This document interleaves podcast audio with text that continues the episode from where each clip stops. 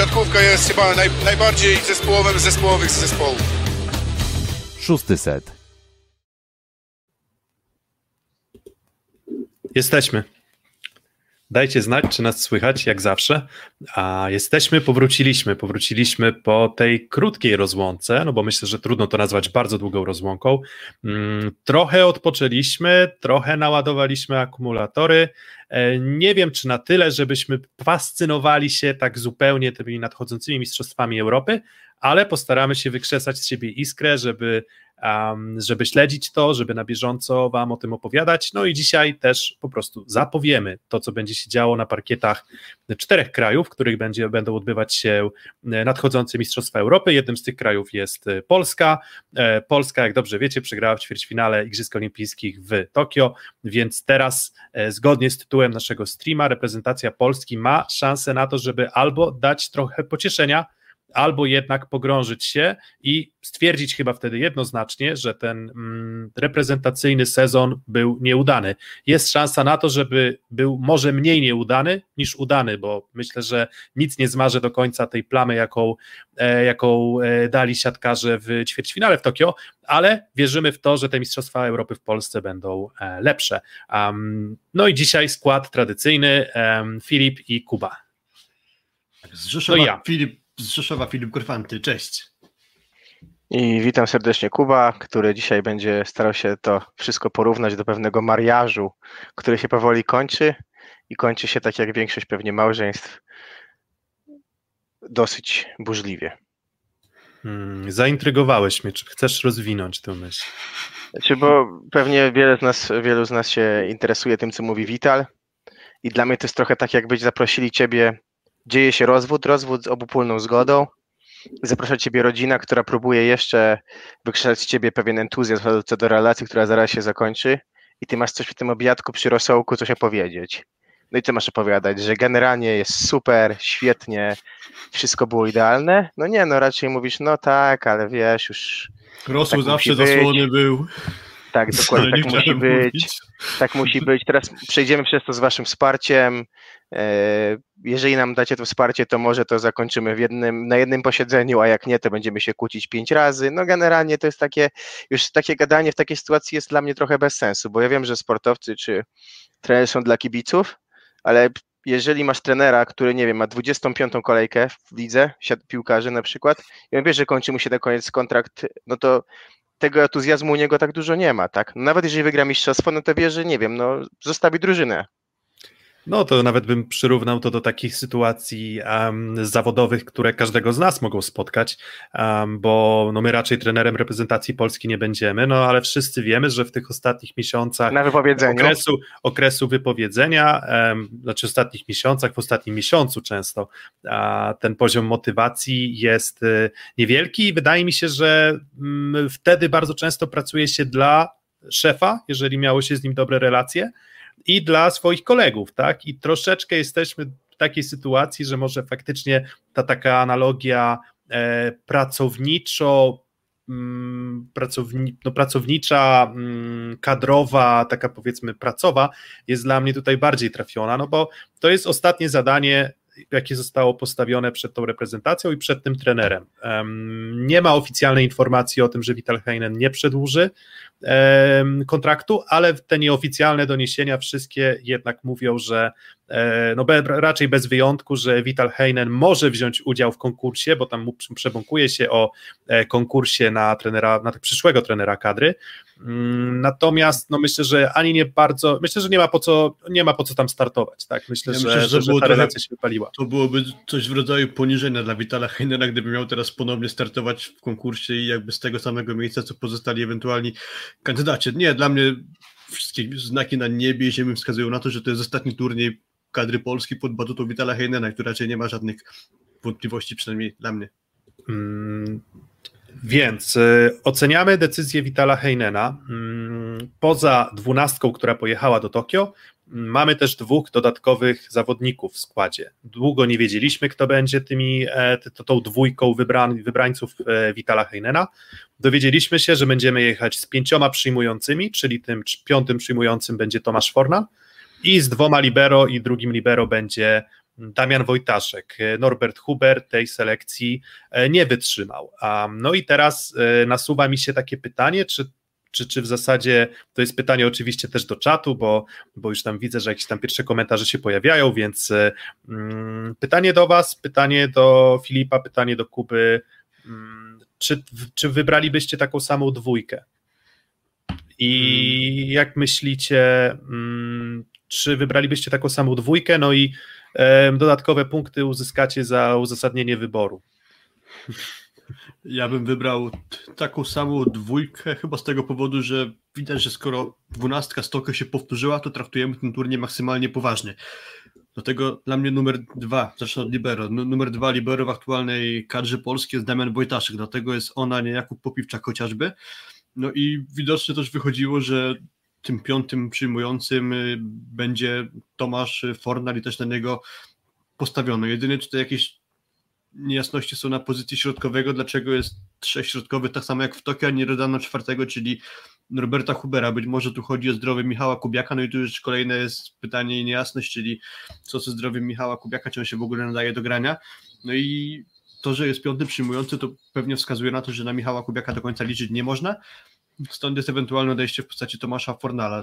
Zakładając, że Michał Kubiak ma jakieś problemy i tę jego ważną rolę w kadrze Vitala Heinena, bo tak rozumiem to, że Vital Heinen tak kurczowo się właśnie naszego kapitana trzyma, to wybrałbym dokładnie tak samo. Gdyby było więcej roszad w kadrze, czyli ktoś z dwunastki tokijskiej nie pojawiłby się tutaj na turnieju w Krakowie na Euro, to bo dla mnie oznaczało, że chcemy trochę przewietrzyć tę kadrę już teraz, czyli być może nie traktujemy 100% tego turnieju na poważnie, i można by sobie pozwolić chociażby na Popiwczaka, a nie Damiana Wojtaszka, no bo ja czekam aż w końcu Jakub Popiwczak dostanie swoją szansę i, i, i jeden turniej być może jeszcze będzie musiał poczekać. Dlatego zakładając, że Michał Kubek jest niepewny gry, no to ja bym wybrał tak samo.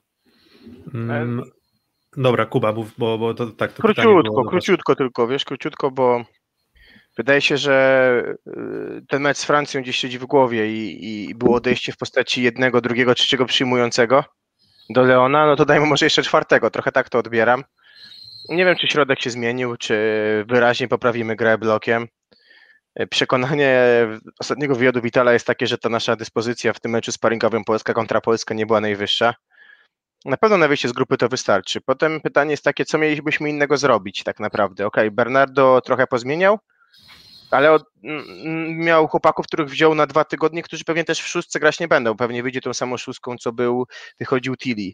Rosjanie z problemów zdrowotnych mają trochę inny skład, ale generalnie chyba też zamierzali wziąć podobną dwunastkę.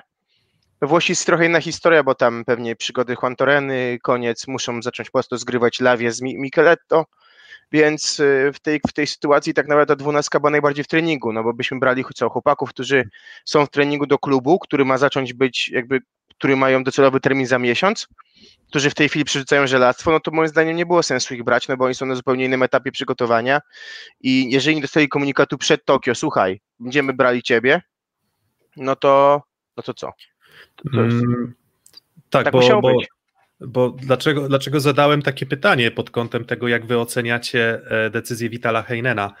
Mm, czy nie mieliście poczucia, że jednak postawa naszych środkowych Tokio była postawą rozczarowującą. I czy nie macie takiego poczucia, że być może od, od postawy środkowych dość mocno zależy to, jak źle wyglądaliśmy w relacji blok-obrona? Bo wskazywaliśmy na to, wszyscy wskazywali na to, że właśnie tu był problem i okej, okay, o ile rozumiem, że to znaczy Fornala trochę pod tym kątem rozumiem, dlatego że, mm, że, że, że, że generalnie atakujący sobie hasali przez naszych przyjmujących, tak? Czyli że um, i Leon, i Kubiak, czy Śliwka, czy w zasadzie w dowolnym zestawieniu szału z blokiem nie było, ale mimo wszystko no, środkowy jest tym elementem, który ten szczelny blok tworzy, uzupełnia, a może nawet i czasem no, decyduje o tym, czy ten blok jest faktycznie e, utrudnieniem dla rywala, czy nie. I teraz tak, jest komentarz tutaj Adrik, że podobno Bieniek chory, czyli możemy zostać z jednym sprawnym środkowym.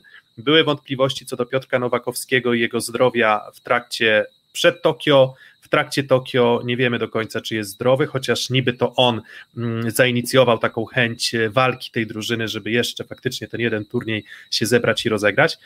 No i teraz mi osobiście trochę jednak Norberta Hubera będzie brakować, tak? bo mm, i tutaj troszeczkę e, nie, nie, znaczy mam takie poczucie, że nie ma tutaj dobrej decyzji.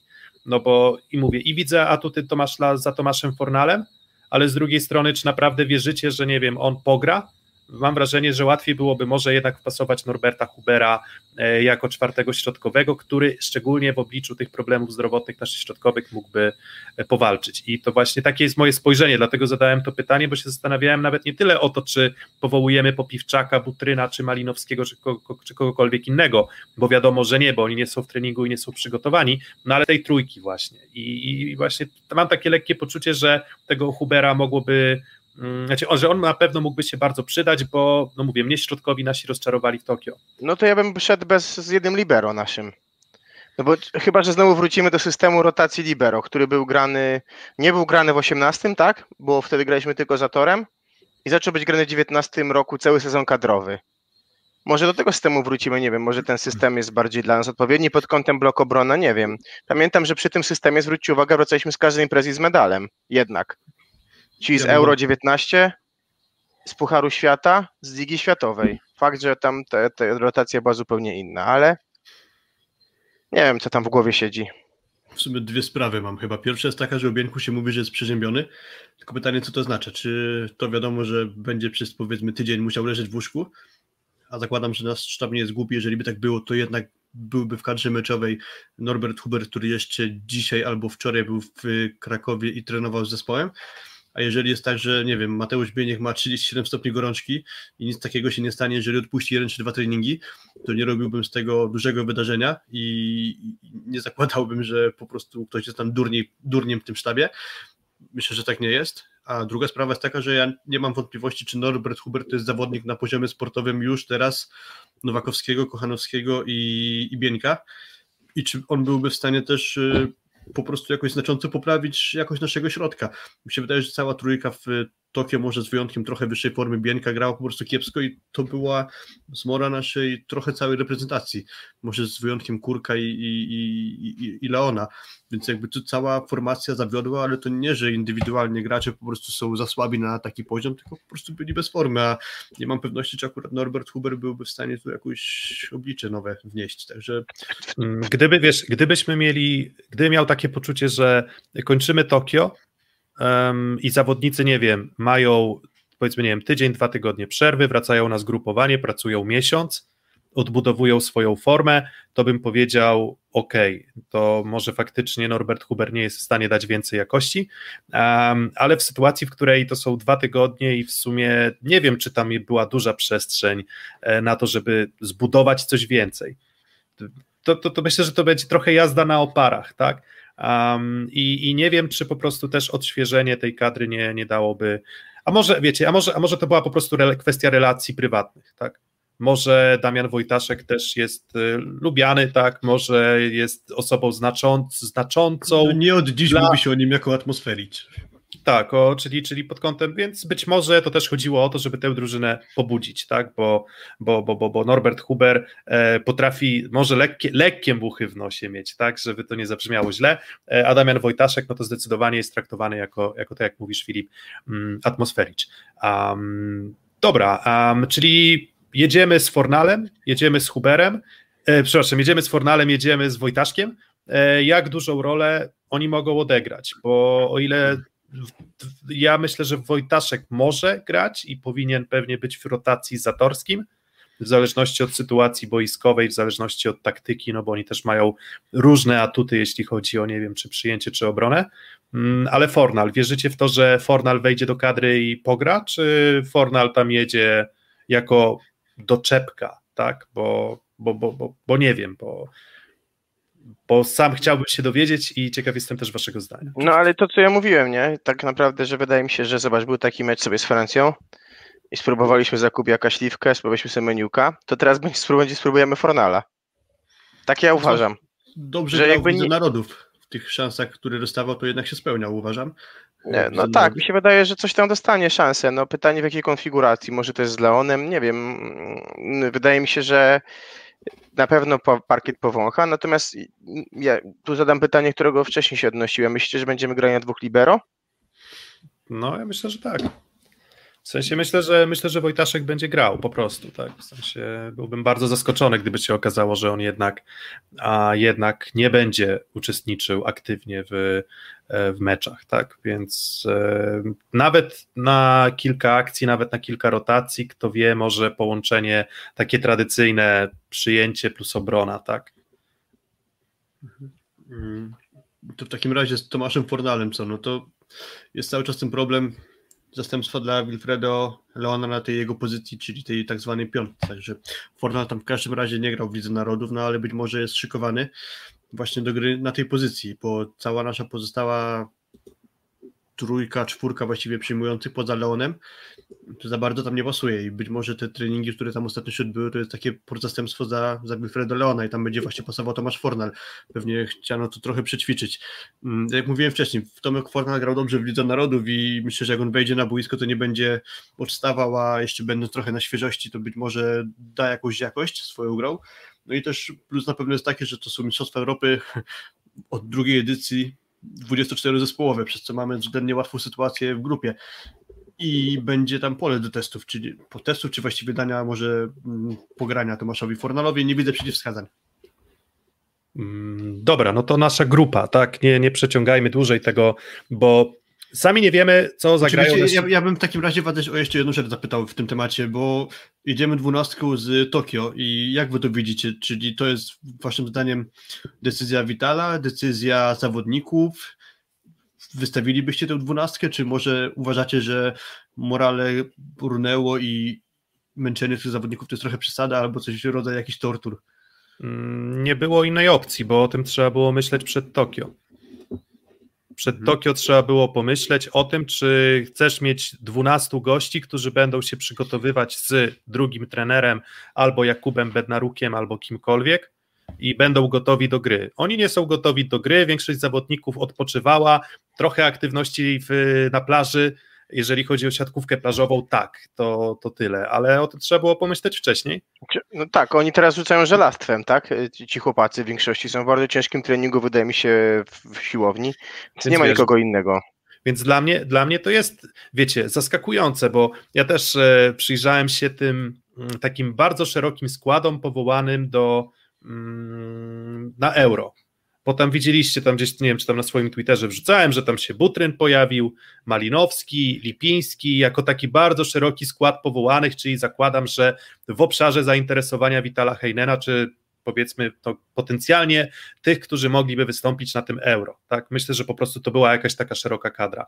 Mm, I jeżeli chcielibyśmy, żeby ci zawodnicy wystąpili, no to tak jak mówię, trzeba było ich zebrać i niech oni tłuką i niech oni grają ze sobą i wtedy możemy, nie wiem, wziąć połowę zawodników z Tokio, i połowę zawodników z tej drugiej drużyny, tak? Może warto wtedy, nie wiem, Janusza wprowadzić, tak, do kadry, może komenda otrzymuje szansę, nie wiem, może Muzaj zamiast e, Kurka albo Muzaj zamiast Kaczmarka tym razem dostaje szansę, a nie, a tutaj po prostu tego planu w ogóle nie było. I to wiecie, to też jest kamyczek do ogródka Witala, bo, bo, bo nie, żadnego planu nie było, będzie, zdobędziemy medal w Tokio i zobaczymy, ale prawda jest taka, że nawet jakbyśmy zdobyli medal w Tokio, to byłoby dokładnie to samo, też nie byłoby kim grać, musieliby dokładnie ci sami ludzie pojechać. Z drugiej strony można po prostu zaimprowizować, czyli chłopaki przyjedźcie, nieważne w jakiej jesteście formie, jedziemy na Mistrzostwa Europy, który musimy odbębnić i, i, i tyle. Może tak by było, gdybyśmy wygrali w złoto w Tokio, natomiast wydaje mi się też z punktu widzenia sportowca, mm, jest oczywiście czas na to, żeby trochę tą porażkę w sobie przetrawić, ogromną i ogromny zawód, a z drugiej strony w takiej sytuacji chyba chcesz jak najszybciej wrócić na boisko, i pokazać po tej sytuacji trochę, okej, okay, to jest trochę inna sytuacja, ale nie wiem, w turnieju grasz i nie wiem, przegrywasz pierwszy mecz, to potem chcesz jak najszybciej zagrać drugi, żeby tą plamę zmazać i, i, i może też była wcześniej, przed Tokio taka sytuacja, że mówimy, okej, okay, ci sami grają i tak kończymy ten cykl Heinenowy, tak? Hmm. No bo nie wiemy, kto będzie nowym trenerem, nie wiemy, kto tym nowym. A, a Heinen, czy byśmy zdobyli medal, czy nie, by i tak odszedł, tak? Bo gdybyśmy zdobyli medal, to on by odszedł sam, a że przegrywamy, no to nie, nie ma przedłużonego kontraktu. Ja tak to odbieram, że to i tak był jego ostatni rok w tej, w tej ekipie. Więc y, wydaje mi się, że nowy trener przyjdzie z nowymi pomysłami, z nowymi swoimi zawodnikami, z nową selekcją i, i będzie musiał ten ciężar ponosić samemu. Może trzeba było zrobić tak jak Francuzi, że po, po zakończeniu cyklu wybrać nowego trenera olimpijskiego i na Euro dać nowego trenera? Nie wiem. Wydaje mi się, że my ten turniej, gdyby nie był w Polsce, byśmy kompletnie zlali. Zupełnie. A że jest w mm. Polsce, że jest w Krakowie, to mamy inne podejście w jakiś sposób, co jest zrozumiałe oczywiście z punktu widzenia szacunku dla, dla kibiców. No tak, no. Też to, to, nikogo wołamy tylko, do, do. No, Piotrze, mówię, ale daj, mówię, daj mi znaczy, potem jeszcze powiedzieć. Nie, nie, nie, jasne, oczywiście. Ja tylko jedno zdanie, że sam Vital Heinen już zaczyna ja mówię, mówię, żeby to, bo to może zabrzmieć dziwnie, ale ja naprawdę cenię Vitala Heinena. Ja uważam, że Vital Heinen jest bardzo dobrym trenerem i jest lepszym trenerem niż tak naprawdę ten wynik na igrzyskach pokazuje. Ale już mam wrażenie, że e, on już zaczyna trochę próbować sztuczek cyrkowych i te jego wypowiedzi medialne to już jest takie, wiecie, Jose Mourinho vibes, tak? Czyli nie jestem w stanie stworzyć. I to, i to obecny Mourinho, obecny i to, Mourinho, i to, taki, i to taki obecny, tak? Czyli nie ten Mourinho, który e, wiecie, wchodził wyluzowany na konferencję i wszystkie, e, wszystkie gromy zbierał na siebie i starał się uchronić swoich zawodników od presji mediów. A tutaj jest tak, że to właśnie taki Jose Mourinho, który no, trochę nie ma już pomysłu, i myśl trochę taki Jose Mourinho pomieszany z Janem Tomaszewskim, czyli taka trochę kontrowersja na siłę tak? Czyli, że powiem, że będziemy grać beznadziejnie i, i, to trochę, i to trochę przykryje, albo ja się w ten sposób, nie wiem, zabezpieczę, że, mm, że jeżeli oni faktycznie będą grać źle. Więc takie komentarze też nie wiem. Ja, ja nie wiem, z punktu widzenia, trzeba byłoby zapytać specjalistów od psychologii sportu, ale nie wydaje mi się to być e, najlepsze podejście, jak, jak na turniej, który ma być tym zwieńczeniem, tak? Więc Mm, mam wątpliwości co do, e, co do, co do przygotowania też e, mentalnego. Ja, ja też sobie cenię, cenię sobie też Witala Heinena i mam takie zdanie generalnie, że co by teraz nie powiedział Vital Heinen, to wszystko co powie zostanie użyte przeciwko niemu, takie jest moje zdanie. To prawda. A chciałem jeszcze tylko przy tym powiedzieć, że nikt wołami na Mistrzostwa Europy tych zawodników z Tokio nie ciągnął. Ja myślę, że oni sami, gdyby chcieli, to by po prostu powiedzieli, ja nie jadę i co mi pan zrobić, więc uważam, że oni po prostu chcieli, zależało im na tym, żeby ten sezon dokończyć na Euro i być może sami w sobie zdecydowali, że panowie musimy tutaj coś udowodnić, że nie jesteśmy takimi słabymi zawodnikami, żeby odpadać w ćwierćfinale Tokio. Ja mam taką nadzieję, że gdzieś taka, taki wewnętrzny ogień się w nich cały czas pali, i, i to jest moje, moje tam pole do jakiegoś tam optymizmu przed tym turniejem. W ogóle tylko jeszcze wspomnę, nie wiem czy widzieliście na naszej transmisji, już macie opcję głosowania, jaki wy, wynik osiągną Polacy, więc zachęcamy do udziału i sprawdzimy wyniki, jakie będą. Nowa, tak. e, nowy dodatek do naszych transmisji. Tak, ja, ja obserwuję, na, obserwuję wyniki. Jak na razie pocieszenie dominuje. Niepełne, ale częściowe. E, częściowe pocieszenie, czyli ten inny medal, inny medal niż medal złoty. Mm, no a wy panowie, według bookmacherów jesteśmy faworytem numer jeden do złota.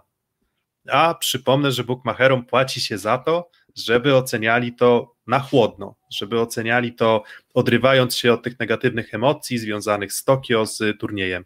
No to Kuba, jaki będzie wynik? Co my, co my osiągniemy na tym turnieju?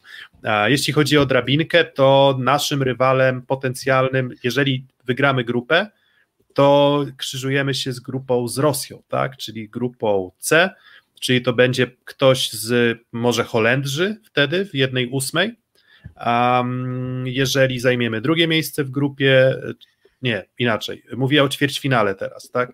Czyli my potencjalnie w ćwierćfinale możemy się spotkać z Rosją, tak? Jeżeli dobrze. Albo z Serbią z naszej grupy. Albo z Serbią. W każdym razie łączymy się z grupą C, w której jest między innymi właśnie e, Rosja właśnie, tak jak powiedziałem, Finlandia, Północna Macedonia, Turcja, Holandia i Hiszpania, czyli w jednej Pokażę ósmej, to, pokażę to.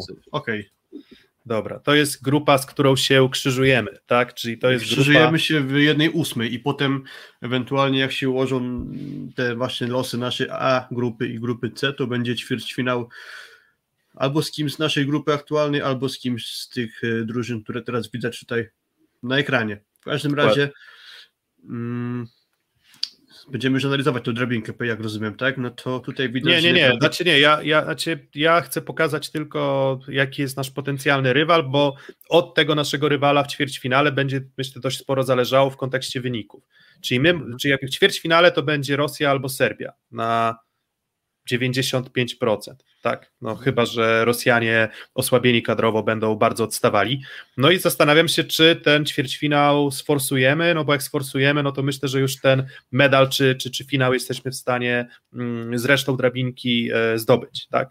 Um, I dlatego właśnie pytam o wasze typy, tak? No bo zgadzacie się z bookmacherami, że jesteśmy kandydatem do złota, bo tam wiecie, kurs na medal jest niziutki, tak? Wiesz, jest tak, 30, że... 30 groszy za złotówkę dostaniesz, jak e, i to jest kurs bardzo niewielki, czyli że to jest wysoka szansa na to, że my zdobędziemy medal. Dla mnie to wygląda prosto. Mamy indywidualną najwyższą jakość siatkarzy i to odjechaliśmy wszystkim teraz jeszcze bardziej, no bo nie ma części Rosjan.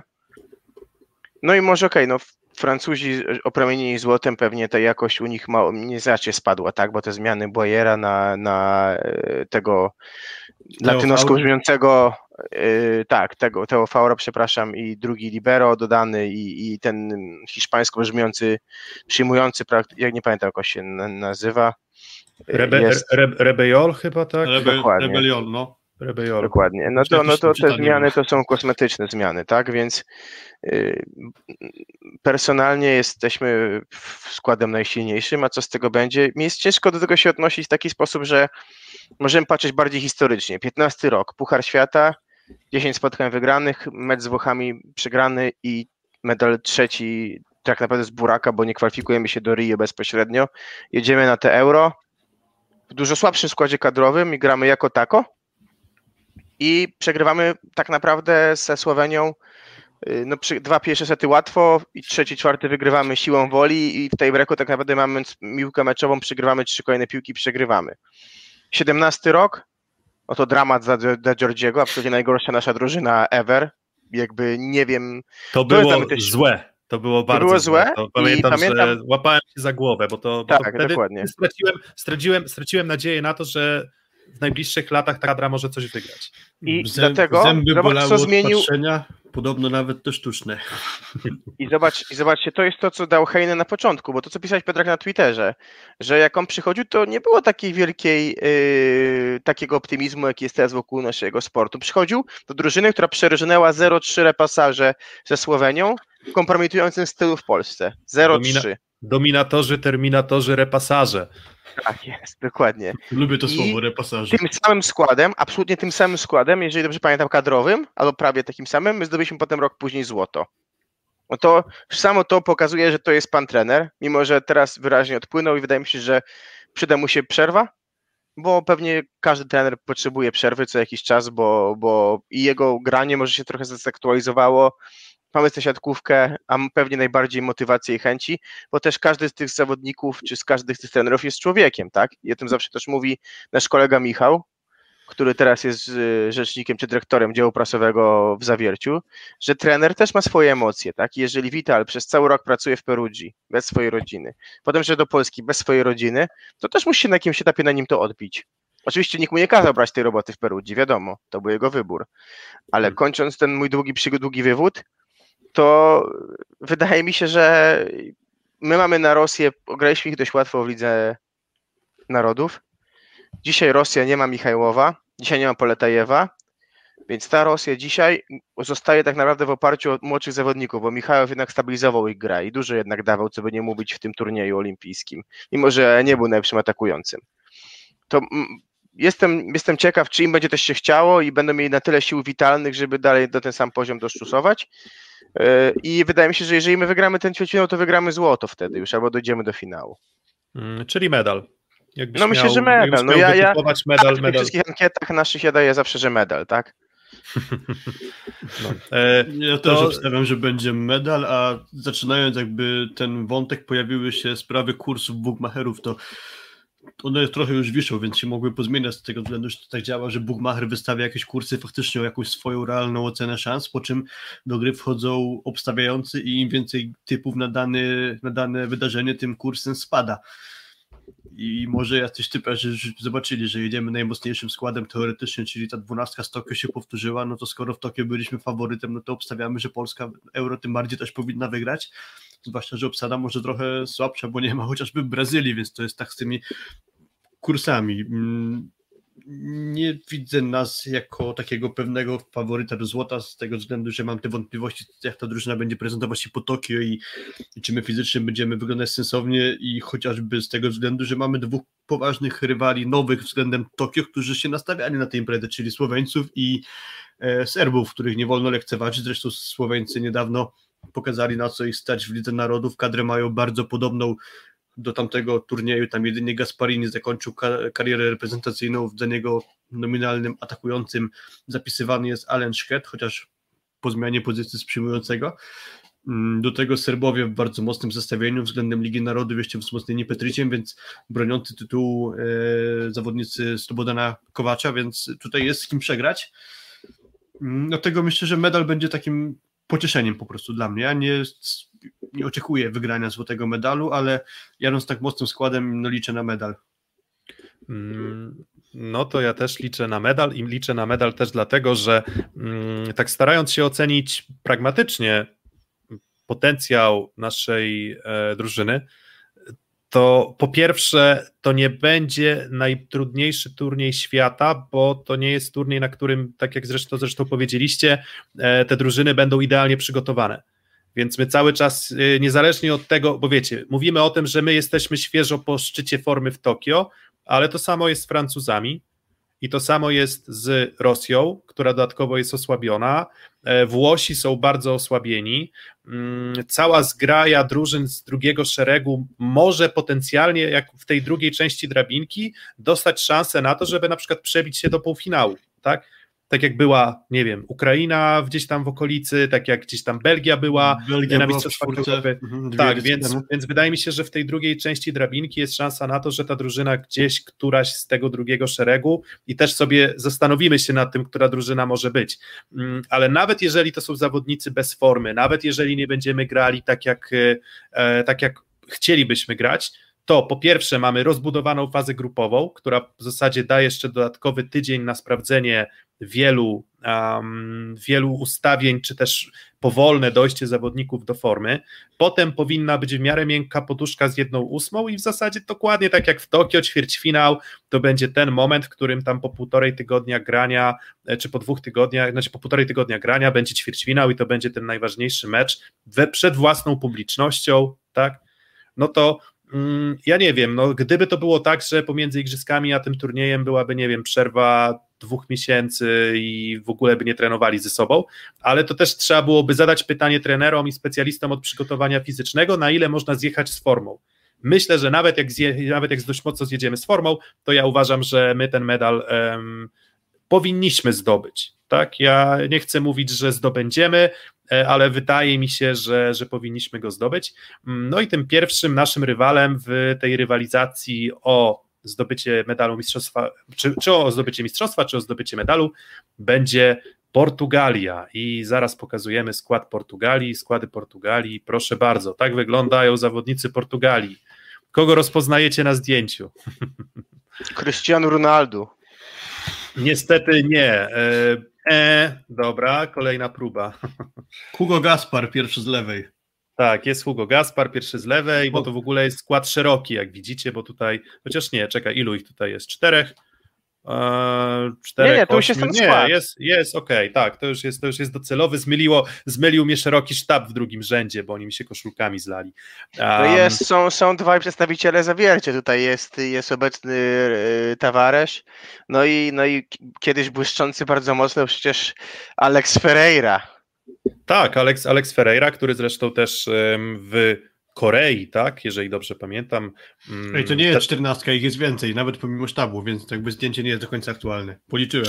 4, 8, 11, 16 ich 16 jest, tak, jest. dobra, więc dwóch Ale, dwóch ale za chwilę pokażemy nazwiska, więc będzie można tak. też więcej, więcej podyskutować. Z, Pierwszy... z polskich, tak, polskie, polskie akcenty to jeszcze jest um, Tiago Violas, tak, to, to, to trzeci tak, zawodnik, były gracz który... Jastrzębskiego Węgla.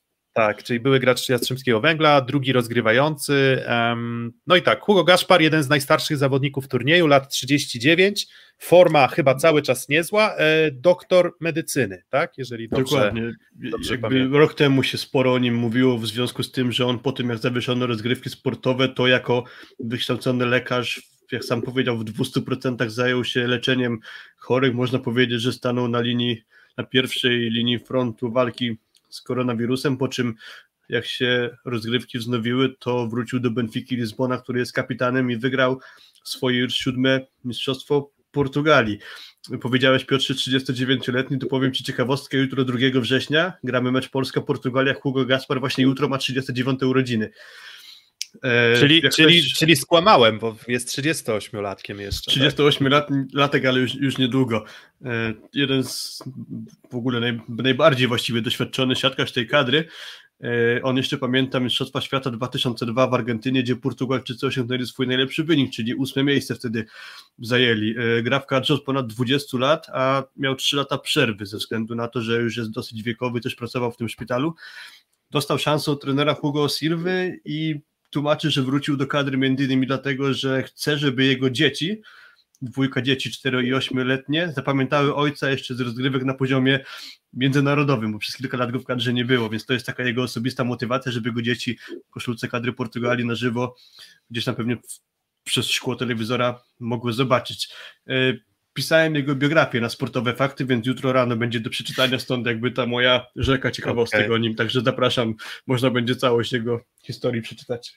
Tak, auto, autoreklama Filipa i kryptoreklama WP Sportowe Fakty, no ale tam Filip pisuje um, i wybiera sobie... Kolegę.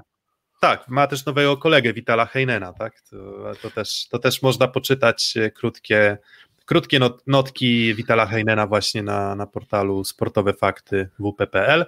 E, no i teraz przechodząc już do tego składu, um, po kolei będę mówił o zawodnikach, których jakoś tam mniej więcej mniej więcej kojarzę. Mm, powiem patrz, krótko, patrz. że tylko czterech graczy grało w zeszłym sezonie za granicami Portugalii. Tak, Mamy właśnie tak właśnie, właśnie do, tego, do, te, do tego też chciałem nawiązać, e, że tam zdecydowana większość to albo Benfica, albo Sporting zdaje się e, Lizbona. Albo Fonte taki, Bastardo. Albo tak, tak, albo tak, Fonte Bastardo, czyli takie trzy drużyny.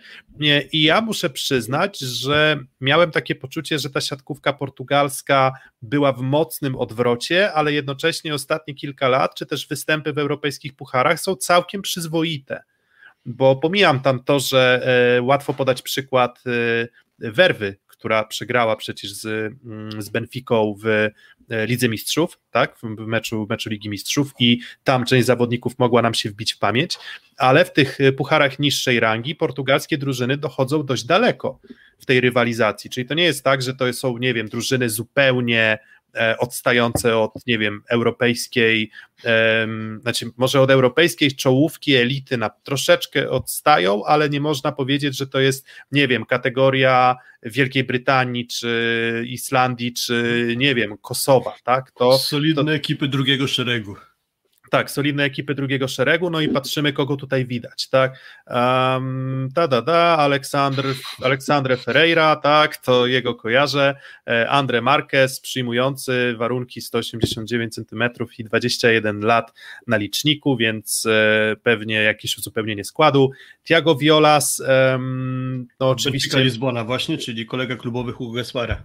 Tak, e, Miguel Tavares Rodriguez w przyszłym sezonie Aluren, Aluron CMC Warta Zawiercie, w poprzednim Kuprum Lubin, no i chyba można śmiało go nazwać jednym z mm, no, najlepszych rozgrywających poprzedniego sezonu w e, Plus Lidze. Mm, no i tak, no i patrzę na ten skład i faktycznie no, kojarzę Hugo Gaszpara, kojarzę Miguela Tavaresa Rodrigueza, kojarzę Tiago nie, Violasza. Nie, przewin trochę niżej, jak będziemy widzieć Marco Ferreira. Był, był taki i... człowiek e, jak Jose Andrade, ale go kojarzę, to był taki defensywny pomocnik e, FC Porto, taki, taki delik- właśnie co czasu Mourinho, nie wiem. Ale to chyba on właśnie jest, tak? Mówię, mówię o, o Jose Andrade z Porto, jak wygrywał Ligę Mistrzów okay. rok, tak. George Andrade. George Andrade. A, George, faktycznie, George. George faktycznie. Andrade. Nie, więc y, bez, bez większego przedłużania, taki jest skład Portugalii, znaczy, kilka, kilka nazwisk mówiliśmy o tych czterech graczach, którzy grali za granicą, tak. czyli Miguel Tavares grał właśnie w Lubinie, widziany tutaj po lewej stronie na górze Laurenko Martins, to jest gracz francuskiego Tursua, Marco Ferreira to jest gracz, który występował w Zjednoczonych Emiratach Arabskich, czyli to jest drugi atakujący. I czwarty Aleksandre Ferreira, czyli mm, gracz koreańskiego Wari Kart i to jest wszystko, pozostali gracze występują w rodzimej im Portugalii. Tak, no i, um, i jakbym też próbował nie koloryzować, nie ubarwiać rzeczywistości portugalskiej siatkówki, no to nie można wskazywać, że Portugalczycy są e, drużyną e, bardzo, m, mm, znaczy czy aspirującą do bardzo wysokich celów, natomiast wydaje mi się, że może to być drużyna dość dobrze poukładana. Um, jak myślicie, um, rywalizują o wyjście z grupy z Belgią, Grecją, no, Polską, Serbią i Ukrainą i o ile stawiam ich wyżej niż Grecję, tak myślę, e, tak e, myślę, że może być im trudno jednak e, wyjść z grupy, chociaż może z Belgią czy z Ukrainą jakąś niespodziankę mogą sprawić, tak? To, to, to gdzie, gdzie usytuowalibyście Portugalczyków na tej naszej grupie? Ja się obawiam, że oni odpadną już w fazie grupowej, to znaczy stawiam ich wyżej niż Greków, ale niżej niż na przykład Belgię i Ukrainę, chociaż w sumie ciekawie to wygląda, bo wrócił ten Hugo Gaspar do kadry Portugalii, 39 lat będzie miał jutro, a on od początku tego sezonu kadrowego jest regularnie najlepiej punktującym Portugalii wraz z mm, Aleksandrem Ferreiro, więc widać, że z wysokiego C zaczął ten powrót do kadry. Chwalił go statystyk GKS-u Katowice za występy y, przeciwko Białorusi chociażby w kwalifikacjach do tego Euro, więc widać, że forma chyba wysoka, przez to trochę nie wiem czego się po nim spodziewać, ale patrząc na wyniki Portugalii z poprzednich y, jakichś tam rywalizacji międzynarodowych, to im szło, szło y, słabo. Oni niespodziewanie grali w Lidze Narodów w 2019, tak, i tam znaleźli się dlatego, że mieli u siebie w Matosinhos Challenger Cup, który wygrali, to dało im awans, a oni sportowo tego turnieju by nie awansowali, tego Challenger Cup. Dość niespodziewanie wtedy y, ograli, zdaje się, nie, nie pamiętam kogo już ograli, ale ale wtedy dość niespodziewanie zagrali w Lidze Narodów i zaprezentowali się słabo, słabo też na poprzednim Euro. E, z rezerwowym składem grali w tegorocznej Złotej Lidze Europejskiej, więc bardzo niewiele wskazuje, że oni by tutaj mogli jakiś sensowny poziom zaprezentować, dlatego oni moim zdaniem odpadną w fazie grupowej, ale zajmą piąte miejsce. Mm, dobra, zamulamy. Kuba, e, Portugalia. E, chciałbym, żeby wyszli, bo darzę ten kraj dużą sympatią, ale generalnie nie wiem, czy trzech zawodników na poziomie, czyli Gaspar, Ferreira i Tavares wystarczy, żeby z grupy wyjść, bo Belgowie przyjechali jednak lepszym składem niż na sparring. Ukraina też ten potencjał ma chyba jednak wyższy, bo, bo chociażby Płotnicki, chociażby Semeniuk, więc, więc powalczą. Myślę, że nie, nie, nie wykluczam jakichś tej breków, ale może być z nimi trochę tak jak z, z, z kim tam, z Tunezją, no nie. No powalczą, tak liczę. Tak, jeszcze, jeszcze na potwierdzenie tego, że Portugalczycy mieli troszeczkę lepszy swój okres w siatkówce reprezentacyjnej, no to oni w 2002 roku awansowali na Mistrzostwa Świata, e, w których zajęli miejsce ósme. ósme tak jak przedtem mówiłem, to właśnie ten turniej, na którym tak, grał Gaspar jeszcze. Tak, I chwilę i... później my mieliśmy z nimi najważniejszy mecz przecież, tak, naszej historii, jeden z ważniejszych, gdzie widać było, jak byliśmy blisko ich poziomu. 2003 rok, kwalifikacje, prawda, w Patras? Kwalifikacje tak. olimpijskie. Tak? Tak jest, 3-2. I zobaczmy też, jak to wszystko się rozjechało.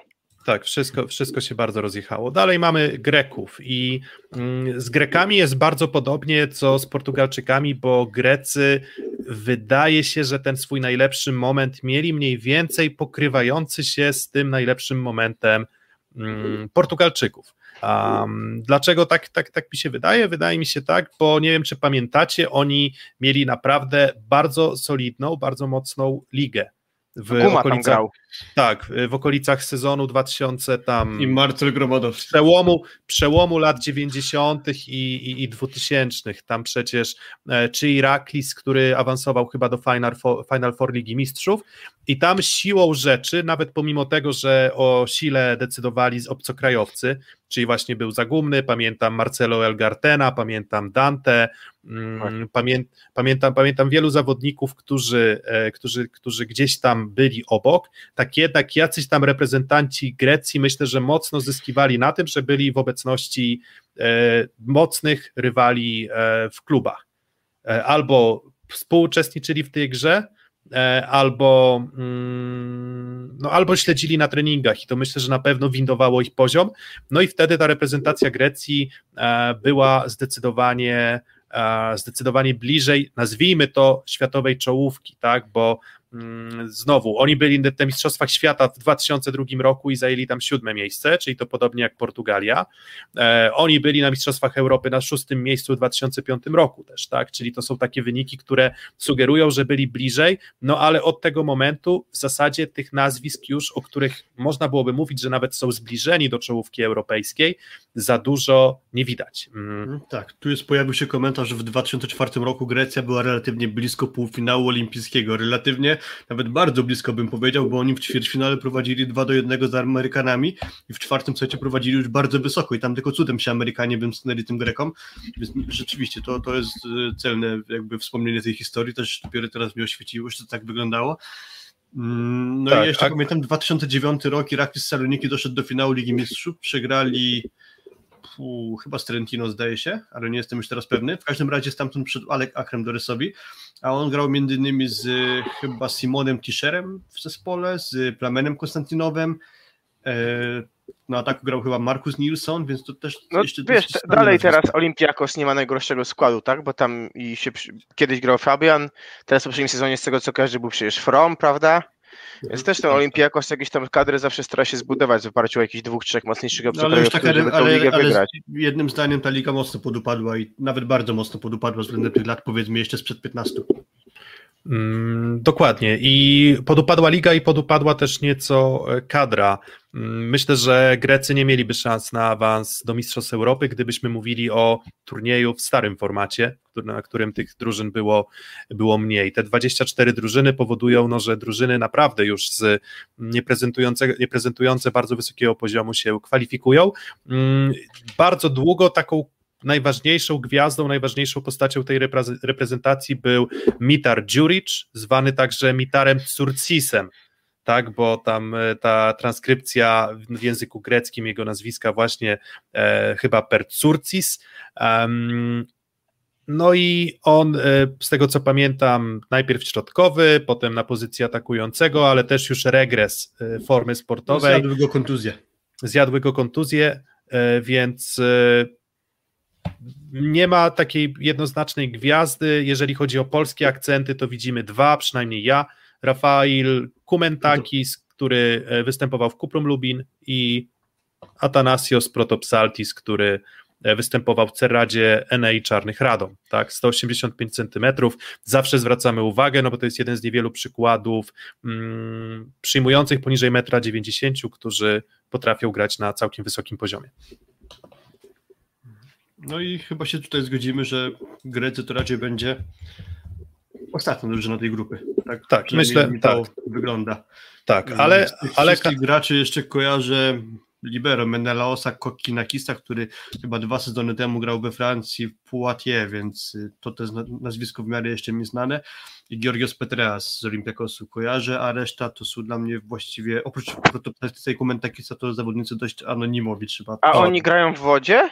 Bo tu patrzę, adres ich siedziby, e, Centrum Aquatic Center, e, to pewnie po olimpijskie, to nie wiem, siatkówka w wodzie?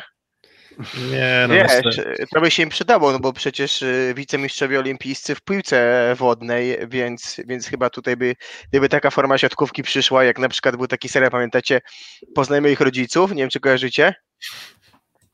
Nie.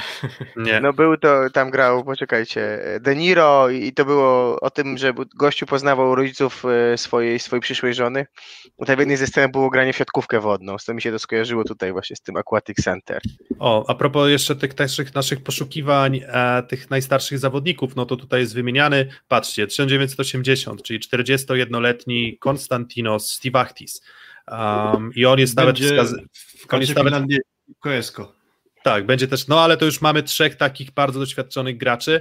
E, trudno mi wskazać kogoś, kim warto byłoby się ekscytować tej reprezentacji e, Grecji. Um, no i przechodzimy do Ukrainy. No i Ukraina wydaje się być takim kandydatem dość silnym na czarnego konia tej całej rywalizacji. Mm, dlaczego? Dlatego, że mm, jak się przyjrzymy, to mamy tak, mamy Dmitro Wieckiego, który pamiętam, że chyba na tych Mistrzostwach Europy dwa lata temu, mm, on się bardzo ładnie przywitał e, z, jeżeli, jeżeli niczego nie mylę, ale tak, tak kojarzę, tak. Że, że on tak. się bardzo dobrze przywitał z europejską siatkówką, ma 23 lata, więc on cały czas jeszcze będzie zawodnikiem progresującym. Oczywiście Olek Płotnicki, no jego atut, no to przede wszystkim piorunująca zagrywka, bo z tą jego jakością ofensywną w lidze włoskiej przynajmniej nie było zawsze tak różowo, tak? I to nawet biorąc pod uwagę to, że grał jednak w drużynie e, mocnej, czyli w Perugii Vitala Heinena. Um, no i kogo jeszcze mamy? No mamy Dmitro Teriomienko z Indykpolu AZS Olsztyn. No i mamy Jurija Semeniuka, o którym się mówiło, że on może trafić do Radomia, ale jednak nie.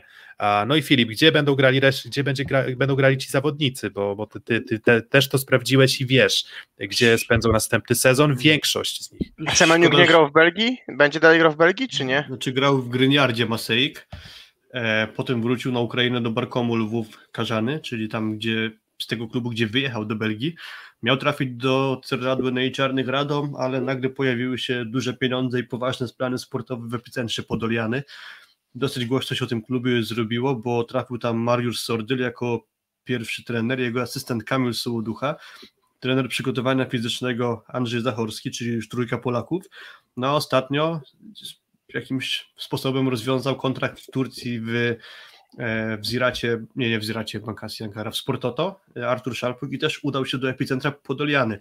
Więc widać, że te cztery polskie nazwiska to już na Ukrainie coś na pewno znaczą. Do tego aż ośmiu graczy reprezentacji Ukrainy zebrał właśnie u siebie bogaty właściciel e, tego klubu, bo z tej czternastki właśnie ośmiu będzie grało w jednym ukraińskim klubie.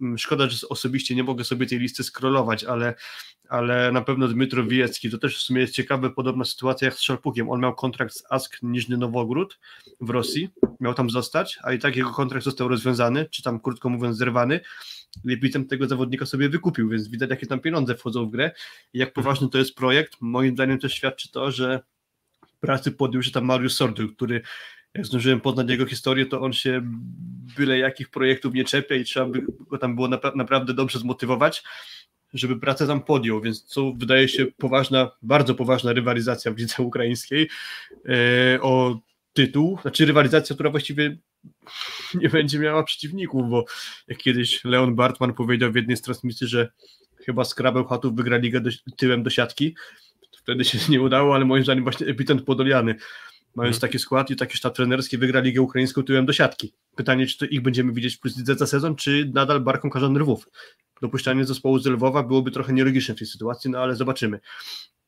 Mm, I tak, no i jeszcze z postaci, no to tak, Liga Rosyjska Jan Jereszenko, tak, e, on w Jeniseju chyba, e, poprzedni, w, w, Jeniseju Krasnojarsk w poprzednim sezonie, mm, Ilia Kowalow chyba też, a jeżeli dobrze pamiętam... W Gazpromie Ugra Surgut chyba. Tak, w Gazpromie Jurga Surgut, więc jest kilku zawodników. Mm, bardzo często było tak, że jednak e, ta reprezentacja Rosji starała się czerpać i na przykład możemy się zastanawiać, co by było, gdyby e, na przykład e, jeżeli się nie mylę, Dima Muserski, tak? On, Dima e, Muserski, Nikołaj na Pawłow na pewno się urodzili tak, w Ukrainie. Tak, tak, czyli można by się zastanawiać, co by było gdyby, ale wydaje się, że ci następcy naprawdę solidni i, i myślę, że um, będzie walka o to, żeby zająć co najmniej trzecie miejsce w grupie, bo to trzecie miejsce w grupie sprawi, że w jednej ósmej ten rywal będzie potencjalnie łatwiejszy, tak? Czyli, że jeżeli zakładamy, że Rosja wygra grupę, to, to trzecie miejsce może sprawić, że tej Rosji unikniesz. No i myślę, że ta Ukraina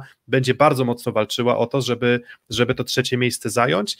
Mm, a dlaczego mówimy, że trzecie miejsce? No z tego prostego powodu, że mm, jeżeli spoglądamy na e, składy Polaków, których jednak oczywiście oceniamy wyżej, e, spojrzymy zaraz na składy Serbów, no to wydaje się, że Ukraińcy jednak są w kolejności do miejsca trzeciego lub czwartego e, razem z e, Belgami, tak? No i mamy reprezentację Belgii, no i tutaj też tych postaci kilka, już nawet patrzcie, jak się uśmiechają do nas, Thomas Rousseau, Sam Dero, wyróżnieni jako team leaders na stronie e, Europejskiej Federacji Siatkówki, na stronie Mistrzostw Europy. I w zasadzie, jakby się zastanowić, to, to też jest taka drużyna, którą ja bym trochę przyrównał do Kanady, czyli taka drużyna, gdzie w zasadzie wszyscy są całkiem przyzwoici. Może sam Dero prezentuje poziom no, aspirujący do tej ścisłej czołówki światowej, mm, ale jeżeli chodzi o kolegów, których ma, no to wszyscy są przyzwoici, ale nie są bardzo dobrzy i tam trochę jakości sportowej e, brakuje. Ale ja na przykład osobiście oceniam ich wyżej niż Ukrainę, wydaje mi się, jeżeli chodzi o głębię składu. Nie wiem, jak to będzie w bezpośrednim meczu, ale mamy przecież tak, Van der Drisa, który swego czasu no, był blisko Warszawy, nawet był w Warszawie, ale po prostu wyjechał. No, Windyk, e... Windyk, grał w Indyk Polu AZS Olsztyn. Grał w Indyk, tak jest. Mamy tu Erlika, który kilka, już lata gra w Lidze Mistrzów, przecież, jeżeli dobrze pamiętam, w, w Maseik, prawda? E, e, mamy... Przepraszam, Fnaku, tak, zawsze mi się dwie drużyny mylą. Mamy przecież e, Dulsta, który przecież swego czasu drugi rozgrywający pomagał Bruno, wspierał Bruno i kiedy Bruno nie mógł grać, e, no to Hulz brał na siebie ciężar gry chyba wtedy jeszcze w Lubę, prawda? Tak, mamy, mamy młodych, którzy też jakby w tej lidze się tutaj otrzaskali. Jest bardzo ciekawy, wydaje mi się, Libero, tak, Ribens, Ribensa dobrze, dobrze kojarzę z tych wszystkich spotkań Ligi Mistrzów, bo to zazwyczaj, e, Dokładnie. zazwyczaj właśnie, właśnie gdzieś tam się krzyżują, e, krzyżują losy polskich drużyn. Dokładnie. Fakt, że łatwe te zwycięstwa są nasze, ale, ale mimo wszystko no, gdzieś ta drużyna ma moim zdaniem potencjał, nie wiem, może nawet i wyższy niż, niż, yy, niż Ukraina, chociaż nie ma już Van der Worde, tak? Tak z tego mi się kojarzy. Tak, no właśnie tak. No jest, jest Desmet, który jest taką postacią, którą warto, e, warto obserwować, 21-latek, no i na pewno pewno, na pewno duży talent.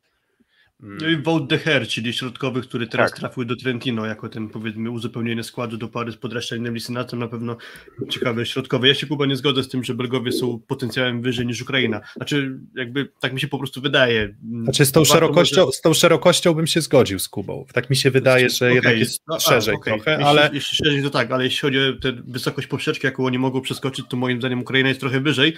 Mhm. Warto może, jeśli porównujemy te dwa zespoły, przytoczyć poprzednie Mistrzostwa Europy, gdzie Ukraińcy byli w ćwierćfinale i niedużo brakowało, a zameldowali się w czwórce tego turnieju, bo oni z Serbami w ćwierćfinale odpadli dopiero po tej breku. A w jednej ósmej właśnie grali z Belgami. Mm, wygrali Ukraińcy po tiebreaku, a wtedy Belgowie mieli trochę bardziej doświadczony skład, teraz został sporo odmłodzony. Nie ma kilku ważnych postaci, jak wspomniane chociażby Simony van de Voorde. To... Czy Jelteman, tak? tak. Tak, chociażby Jeltemana, nie ma Lovi Stuera, czyli podstawowego libero wtedy, a jest Ribens, tu akurat dużej straty nie ma. Nie ma Van der Voorde. Tak, Martina, Kol, Martina Colsona, chociażby środkowego. Y, jest trochę gorszy ten zespół, moim zdaniem, ale na pewno młodszy. Zmienił mhm. się też trener, który na razie w tym sezonie chyba nie najlepiej tę drużynę poukładał, bo Belgowie w Złotej Lidze Europejskiej grali u siebie w Kotry i w turniej finałowy i przegrali oba mecze. Zajęli czwarte miejsce, przegrywając y, w półfinale chyba z Turcją bodajże, a w meczu o brązowy medal chyba ze Estonią, więc to też pokazuje, że no nawet jak przegrywają ze Estonią, to niedobrze o tym o nich świadczy. Ale chyba nie grał Dero, prawda? Nie grał Dero? Tak, tak, był Dero w kadrze meczowej, ale, ale nie grał. Mm, ale patrzę, młodziutcy, młodziutcy środkowi tak naprawdę. Poza właśnie Arno van de Velde, no to patrzę 2001 rok, 98 rok. Tutaj niżej patrzę jeszcze e, też chyba jakiś tam był wyżej, był 2000, tak, 2001, 98, 95, 2001, tak, więc ci środkowi na pewno młodzi i tutaj to odświeżenie jest, ale jednak para atakujących taka, która no już tą Belgię na swoich barkach e, no, Nieraz trzyma, tak, nieraz powiozła. I dodając do tego Deronu, to całkiem solidne dwa skrzydła. Trochę problem będzie z obsadą pary przyjmującego do tego sama Dero, czyli Tomasz Russo to jest moim zdaniem od jakiegoś czasu słabość w ataku i tak to wyglądało w tych meczach oficjalnych tego sezonu, że Russo grał bardzo słabo w ataku. Jest Verhaneman bardzo doświadczony, ale to też już jest moim zdaniem gracz, który, który ma najlepsze czasy za sobą. No i ten młodziutki Desmet. To, co mnie dziwi, to brak Igora Grobelnego. Nie wiem, nie wiem szczerze powiedziawszy, dlaczego on zrezygnował, ale to jest moim zdaniem osłabienie Belgów. No i jeśli mówimy o wyższości powiedzmy Ukrainy, no to raz, że ten turniej poprzedni, a dwa, że Ukraińcy mogą wystawić dokładnie taką samą szóstkę, jak była właśnie dwa lata temu, w 2019 roku. A też pamiętam ten turniej, że o ile dobrze, fajnie przed Wiecki, to bardzo słabo grał Płotnicki. A można zakładać, że Płotnicki, skoro wtedy grał tak słabo, to może liczymy, że zagra trochę lepiej. I jeżeli ta największa gwiazda Ukrainy jednak z formą się ogarnie, to może to być jeszcze groźniejszy zespół niż dwa lata temu. Niedawno w Zaporożu był turniej towarzyski, gdzie grała Bułgaria i Serbia Ukraińcy ten turniej wygrali, pokonując po tej breaku i Bułgarię i Serbię. Tam mieli być jeszcze Słoweńcy, ale koronawirus ich powstrzymał. No ale Ukraina no. mi się wydaje, że jest poważnym kandydatem do czarnego konia tego turnieju.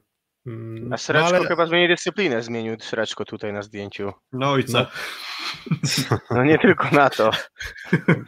Nie, no... mu urosły od noszenia dziecka swojego, które mu się niedawno urodziły urodziło. Tak, e, tak, no właśnie taką, widzicie jaki piękny mostek przygotowaliście w naszej, w naszej transmisji. Przechodzimy do reprezentacji Serbii, e, ostatniej reprezentacji, m, mm, z którą nasza kadra będzie mierzyć się w, e, w grupie A.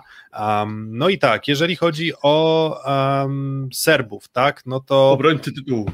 Tak, to patrzcie, jacy uśmiechnięci, zadowoleni z życia Serbowie. Tak, obrońcy tytułu e, jadą tutaj, e, wydaje się, że potencjalnie w pełni przygotowani, ale ja mam, taki, mam taką jedną wątpliwość, bo mówi się o Słowenii i o Serbii jako o drużynach, które miały czas na to, żeby ten szczyt formy przygotować, z tym się absolutnie zgadzam, mm, ale brakowało pewnie też i solidnych sparring partnerów, więc ja nie wiem, czy taki bardzo długi okres przygotowawczy e, na pewno będzie im sprzyjał, no bo to jednak trzeba bardzo precyzyjnie wycyrklować, żeby trafić z formą. E, Slobodan Kowacz, trenerem, e, trenerem Serbów, no i jak sobie spojrzymy na zawodników, no to też te nazwiska wydają się być nazwiskami solidnymi. Nie wiem, czy pamiętacie, my przed o Serbach wspominaliśmy też trochę przed startem Ligi Narodów. Nie wiem, czy, czy kojarzycie, że tam się zastanawialiśmy, no i wskazywaliśmy, że jest problem z pozycją e, libero, tak, no i chyba faktycznie ten problem e, jest, bo tam dwóch e,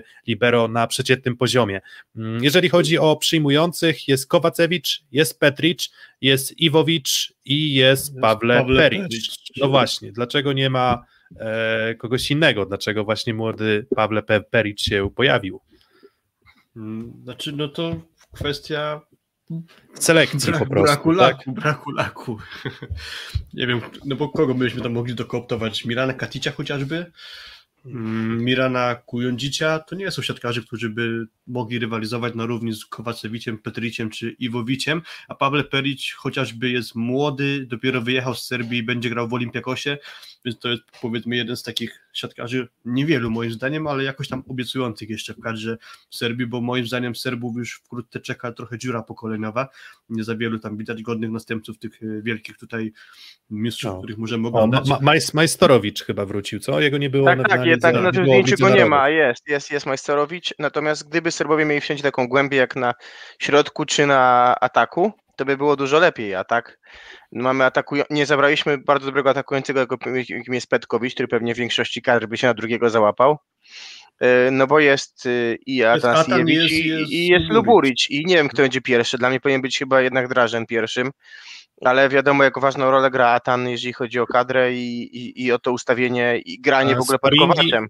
Sparingi sugerują, że raczej Luburic.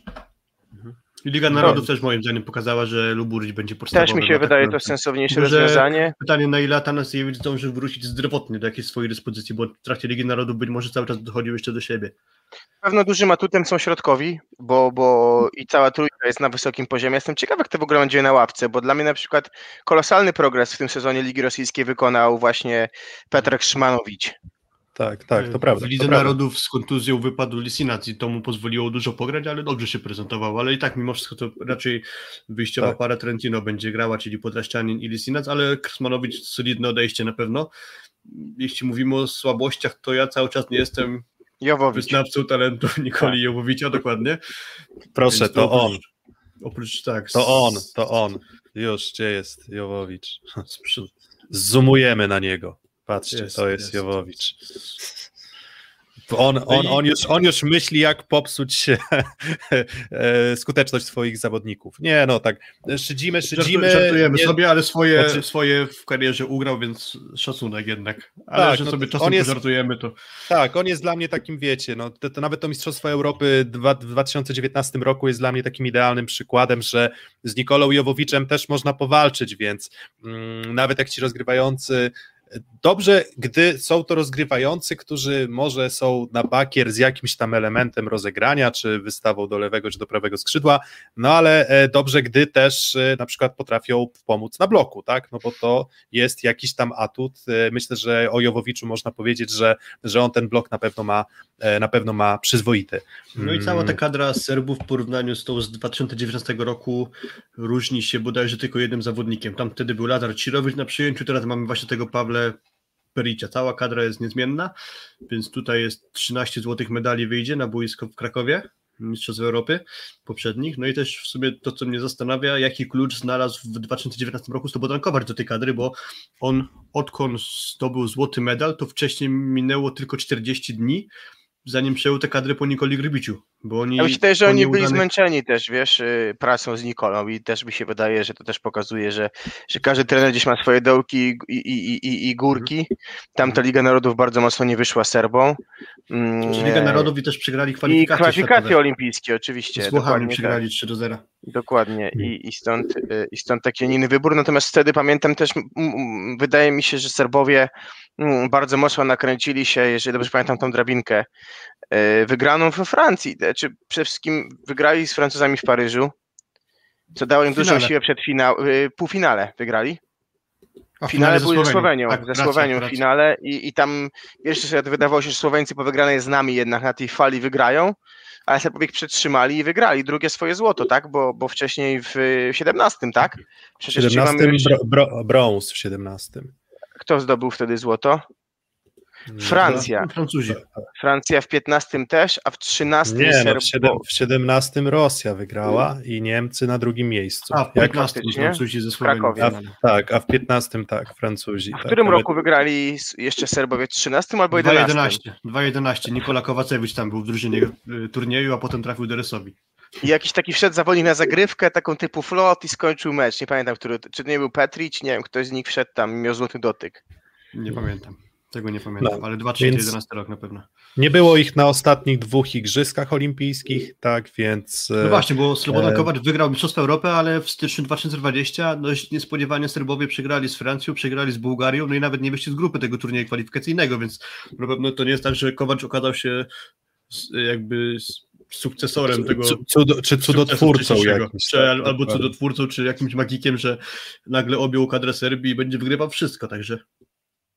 Mm, ale my się to... znęcamy, widzę komentarz. Nad kim my się znęcamy? Nad, kim, nad, Jowo, nad Jowowiczem, troszkę, ale to tylko troszkę. Dobra.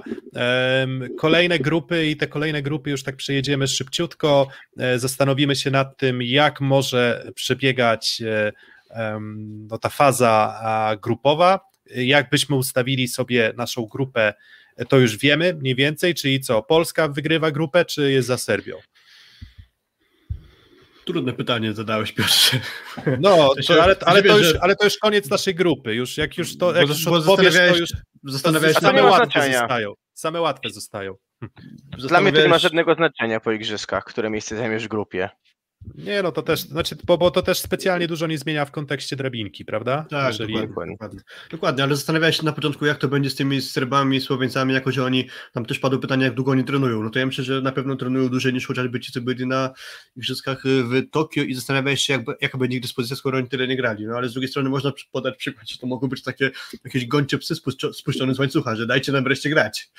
Właśnie, ale... to, jeszcze, to jeszcze ta drabinka, tak? To posłużymy się tutaj Wikipedią, a jak zwykle dobrze przygotowana strona. Proszę bardzo, tak wygląda drabinka.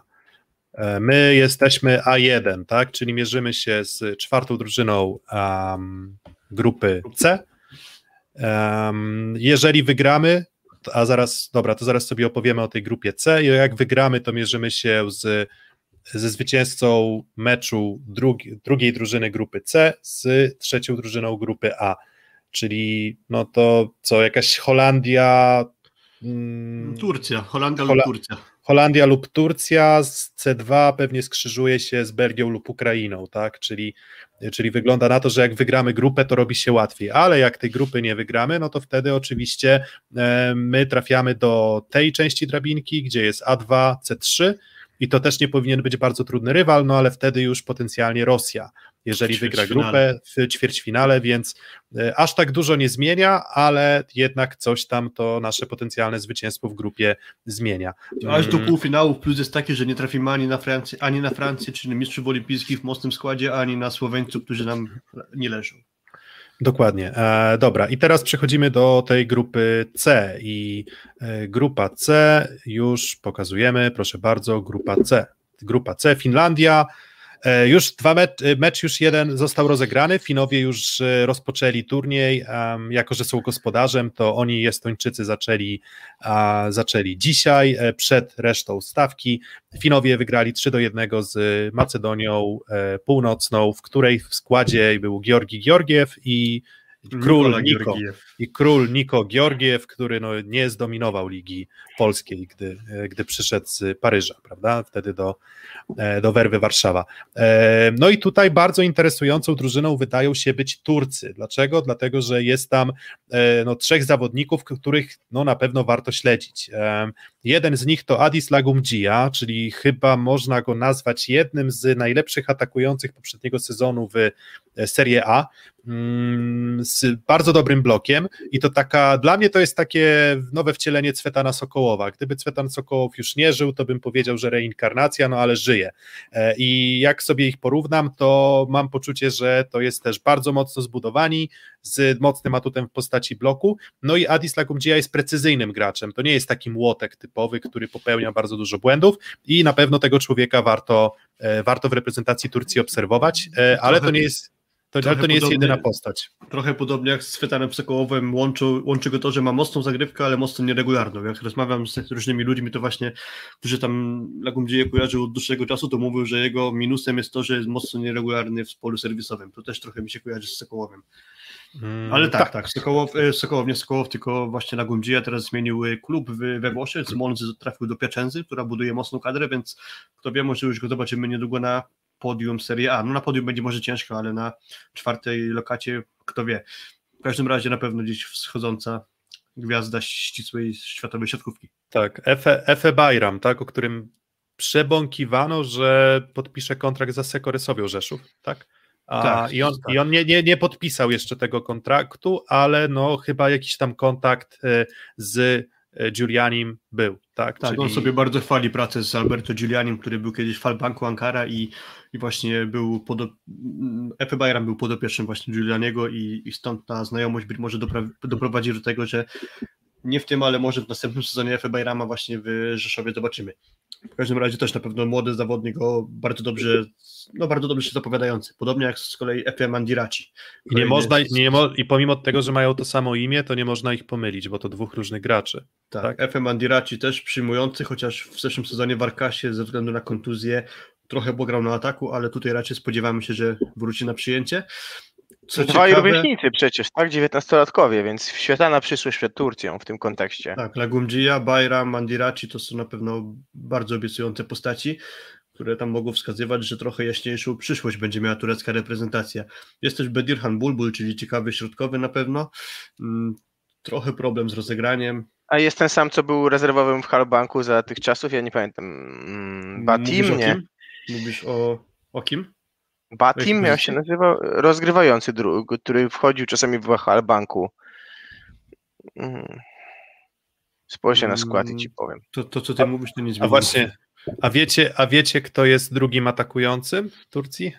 E, był Metin Toja, ale wypadł w ostatniej chwili. Powołany został Mirza Lagumdzija, czyli młodszy tak, brat Dadisa no Lagumdzija, ale to jest nominalny przyjmujący ale wpisany jako atakujący przypuszczalnie. To jest nominalny przyjmujący jakby co. Tak, ale bracia, więc, ale bracia, więc tak. Tak. więc ciekawa, synowie, ciekawa sytuacja. Obaj synowie pana Ekrema Lagundzi, czyli takiego też dosyć swego czasu znanego zawodnika. No właśnie, roze, tutaj komentarz, że rozegranie u Turcji leży, um, no i faktycznie to jest um, jest to problem, i to trochę wygląda na to, że raczej Turcy nie, nie będą, nie, niekoniecznie będą grali jakąś bardzo finezyjną siatkówkę, e, raczej to będzie siatkówka oparta jednak o, o sile na, na sile skrzydłowych, tak, czyli e, i, i wydaje mi się, że ja od zawsze pamiętam, że Turcy mają problem z pozycją e, rozgrywających, zawsze to byli zawodnicy co najwyżej przeciętni. Ulasz Kijak już bardzo doświadczony, chyba blisko 40-letni, to już jakiś czas temu sobie dał e, spokój z kadrą, to to była chyba taka najpoważniejsza postać z rozgrywających. Na jeden sezon w Lokomotywie, pojawi, Lokomotywie pojawił się Arslan Eksi, ale jego tutaj w tej kadrze nie ma, był skontuzjowany. No i teraz Murat Jenizapar, zawodnik, o którego pytałem generalnie słabe recenzje zbiera, więc faktycznie tu może być problem z rozegraniem. No i kolejny problem jest taki, że jak się porozmawia z różnymi ludźmi z Turcji, to spore gromy lecą na trenera, selekcjonera kadry Turcji, czyli też trenera klubowego Galatasaray Istanbul, czyli pan Nedim Ozbey.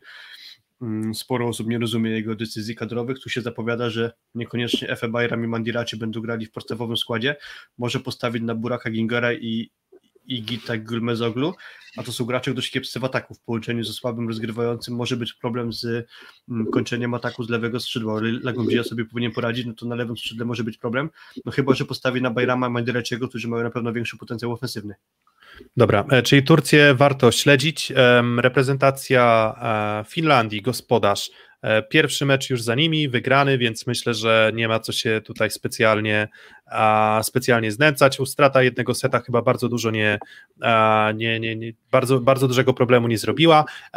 w wyjściowym składzie chyba Emiter Waporti się pojawił, jeżeli dobrze pamiętam w tym meczu, bo tak. ja go nie widziałem, więc, e, więc jest Miko Esko w składzie, ale jednak Emiter Waporti um, w ogóle Terva Porti to jest e, brama ze smoły, tak, bo to ostatnio Google Translate mi podpowiedział, e, to taka, taka głupia ciekawostka. E, Urpo Sivula, no jeżeli chodzi o te postaci naj, największe, no to chyba Lauri Kerminen, to jest taki Urpo zawodnik. Sivula po fińsku, znaczy z fińskiego to jest Michał Filip. A, no okej. Okay, okay. Ta sama charakterystyka. Dokładnie, ale tak, ale, ale, ale tak, to raczej, raczej siła. E, z zawodników takich do śledzenia to co? No mamy mm, mm, no Jonasa, no może, może, może Jonasa Jokele, 23-letni atakujący, tak? Tommy Cyrilla jeszcze kiedyś był w Perudzie, ale rezerwowym, środkowym. Tak, tak, Tommy, Tommy, Tommy Cyrilla, a, a tak poza tym, no to... to, to, to Lauri? Kerminen, znana tak, postać no, libero. Tak, no Lauri, Lauri Kerminen, e, Niklas Sepenen, on też, e, te, też, te, też się chyba zahaczył Parę sezonów za granicą spędził, tak. Tak, ale, ale to też, bo to chyba, chyba ten, chyba był problem, mm, znaczy to jest chyba problem reprezentacji Finlandii jako takiej, że, mm, że trafili jeden złoty rocznik, no i e, wtedy ten rocznik z Samel Wuo, e, z Olim Kunarim, z Ojwaneny. Tak, no właśnie, tak za, Ojwa, za Ojwanenów to było, dokładnie. Altis Vitala. To był brąz czy czwarte miejsce zdobyli? 2007 rok i czwarte miejsce, chyba czwarte. za Mauro Berruto jako selekcjonera. Tak, wtedy złoto Hiszpanii Anastaziego, tak? Finał w tak, Moskwie, tak, ograna, Finlandia, ograna Rosja. Tak, Finlandia przegrała półfinale właśnie z 2 do 3 z tą Hiszpanią, o której ty Kuba mówisz. Dokładnie. Wtedy, wtedy jeszcze Liga Europejska, drugie miejsce. E, oni w okolicach Ligi Światowej się, e, się też pałętali. Tego czasu bardzo dużo pił zawodników w Plus Lidze, bo jeszcze był przecież w Bydgoszczy Siltala, pamiętam, taki sympatyczny łysolec. Tak, tak, an, tak, an, tak anti, anti Siltala, nie wiem czy pamiętacie, była taka mm, w, jednej, w jednej z kompilacji tych najciekawszych akcji, czy takich najbardziej nietypowych, to była taka obrona Antiego Siltali, który tam w Częstochowie chyba, e, znaczy w Bydgoszczy grał w meczu przeciwko AZS-owi Częstochowa i piłkę obronił leżąc stopą, jakoś tak, że, że, że ją podbił, nie wiem czy, no jakaś taka, to z tego, z tego go zapamiętałem. Więc ja tak, było... To ostatniego no, poszukam. Ligi kojarzy Elvisa Krastinsa. tak, tak. I, no i chyba Elvis nie, żyje chyba nie wspominasz go, nie wspominasz go najlepiej. E, dobra. Bardzo e, defensywny przyjmujący. Dobra, bo tak moglibyśmy rozmawiać o każdej z drużyn. E, Macedonia Północna i Hiszpania to nie są drużyny, które jakoś mnie tam specjalnie, e, specjalnie ciekawią. No, z polskich akcentów, no to mm, Angel Trinidad de Aro, prawda? On, on będzie w składzie, mm, jest w składzie Hiszpanów na, na ten turniej. Najciekawszą tutaj sytuację ma e, z naszego punktu widzenia Rosja, no bo to jest faworyt do wygrania grupy, ale jednak duże problemy kadrowe. Tak, a propos problemu kadrowy, tylko się cofnę na chwilę do Turcji, bo padło pytanie, gdzie jest Burtaj Subasi. Burtaj Subasi leczył kontuzję i nie zdążył jej wyleczyć. Ale z tego, co czytałem, to on raczej nie jest jakimś dużym osłabieniem Turków, bo miał kiepski sezon. Ale w każdym razie leczy kontuzję, no i jak leczy kontuzję, no to też jest synonim dla reprezentacji Rosji, bo tam spory pomór zdrowotny po Igrzyskach Olimpijskich nastąpił. Było wiadomo, że Maksym Michajłow będzie się leczył po Igrzyskach, więc on od, od początku nie był brany pod uwagę. Do tego problemy zdrowotne Muserskiego, że do Tokio nie poleciał i na Euro też nie był brany pod uwagę. Tak, miało to być turniej Wiktora Poletajewa, który doznał kontuzji Achillesa i, znaczy ścięgna Achillesa i też w tych mistrzostwach Europy nie zagra. Dalej z olimpijskiej kadry wypadł Denis Bogdan. Zastąpił go najpierw e, Anton Semyszew, który też dostał kontuzji. Został powołany Piotr Woronkow. Na atak został przedstawiony Jegor Kliuka, więc czwarty przyjmujący na tych mistrzostwach będzie Paweł Tietjuchin, debiutujący w seniorskiej kadrze Rosji syn Sergieja Tietjuchina. Więc tych kontuzji tutaj jest sporo. No i najciekawsza sprawa to jest właśnie obsada atakującego, no bo jest nominalnych graczy Kirill Kliec, Kliec z Jeniseja Krasnojarsk, no a do niego do pary ma być podobno dokooptowany Jegor Kliuka lub też oficjalna strona tak, ofi oficjalna strona reprezentacji, yy, tak, reprezentacji Rosji podaje, że będzie to Woronkow, aczkolwiek z tego co czytałem, to na treningach yy, atakuje, znaczy jest na ta pozycji atakującego Kliec i Kliuka, a Woronkow gra jako przyjmujący. Więc tu tych przetasowań jest sporo, no ale i tak Rosjanie mają, mają bardzo mocną kadrę, więc y, też trzeba ich stawiać chyba jako faworyta tej grupy.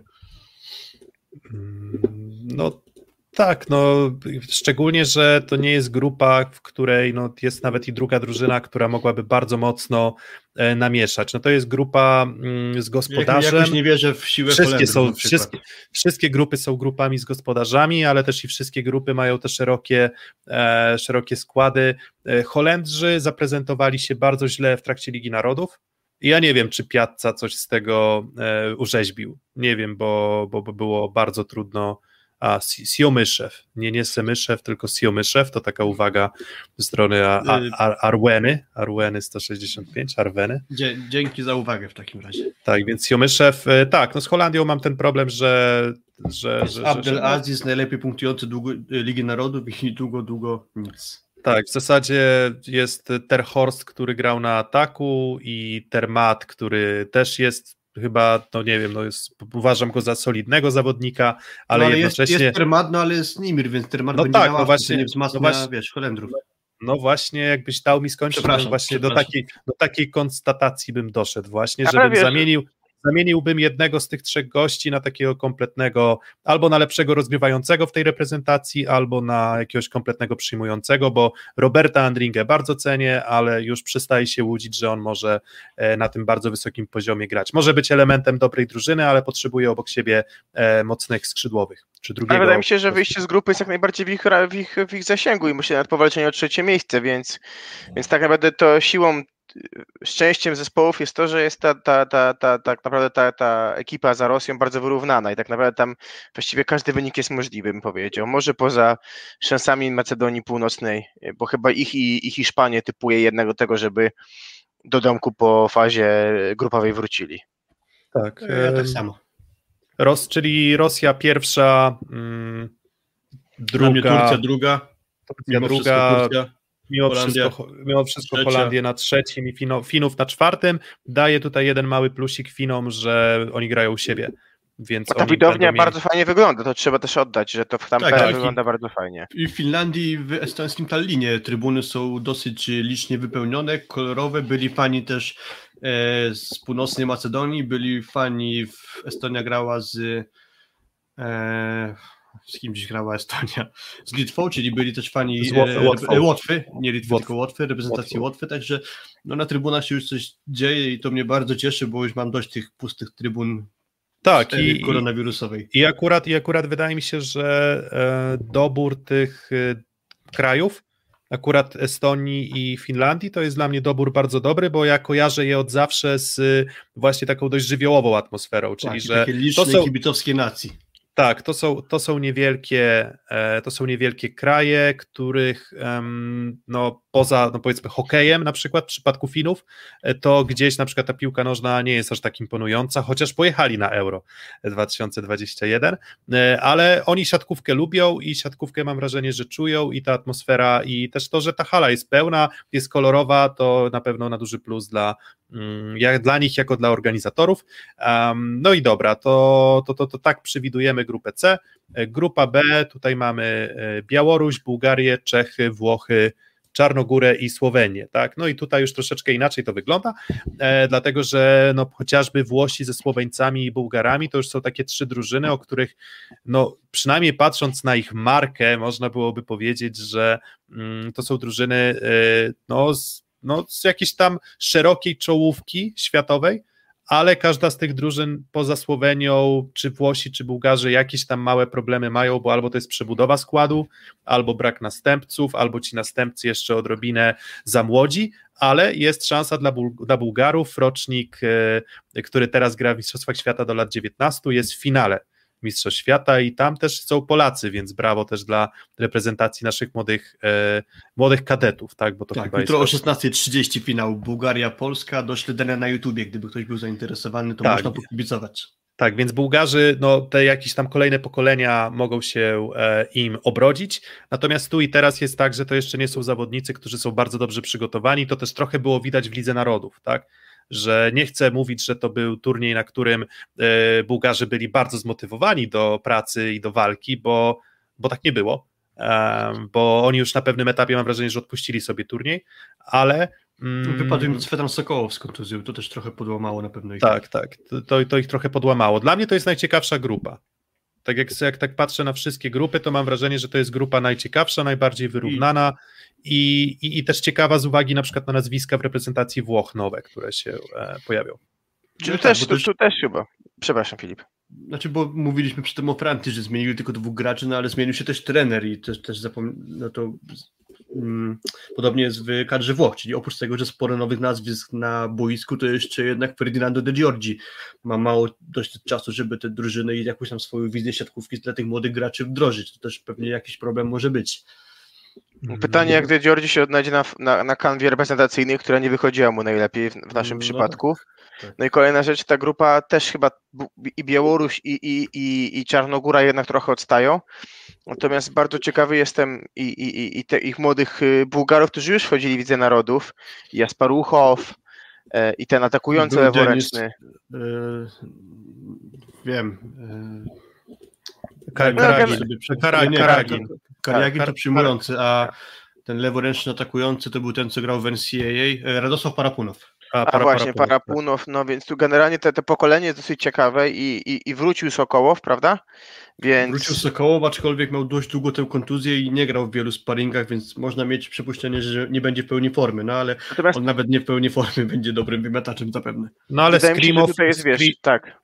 Skrimow z bardzo dobrą zagrywką w e, lidze rosyjskiej, tam chyba najlepiej zagrywający, jeśli chodzi o asy na, na set. Grozdanow, Skrimow Groz, z- Grozdanow, Max. przypuszczalnie na przyjęciu będą grali. Brakuje Tak. chociażby znanego z Polskiej Ligi Obieży Świata, polskich klubów Mikołaja Pęczewa, ale jak kiedyś o nim powiedział chyba Liuboganiew, bodajże prezes bułgarskiej federacji, on już ma najlepsze czasy za sobą, także stąd No właśnie, e, dla niego.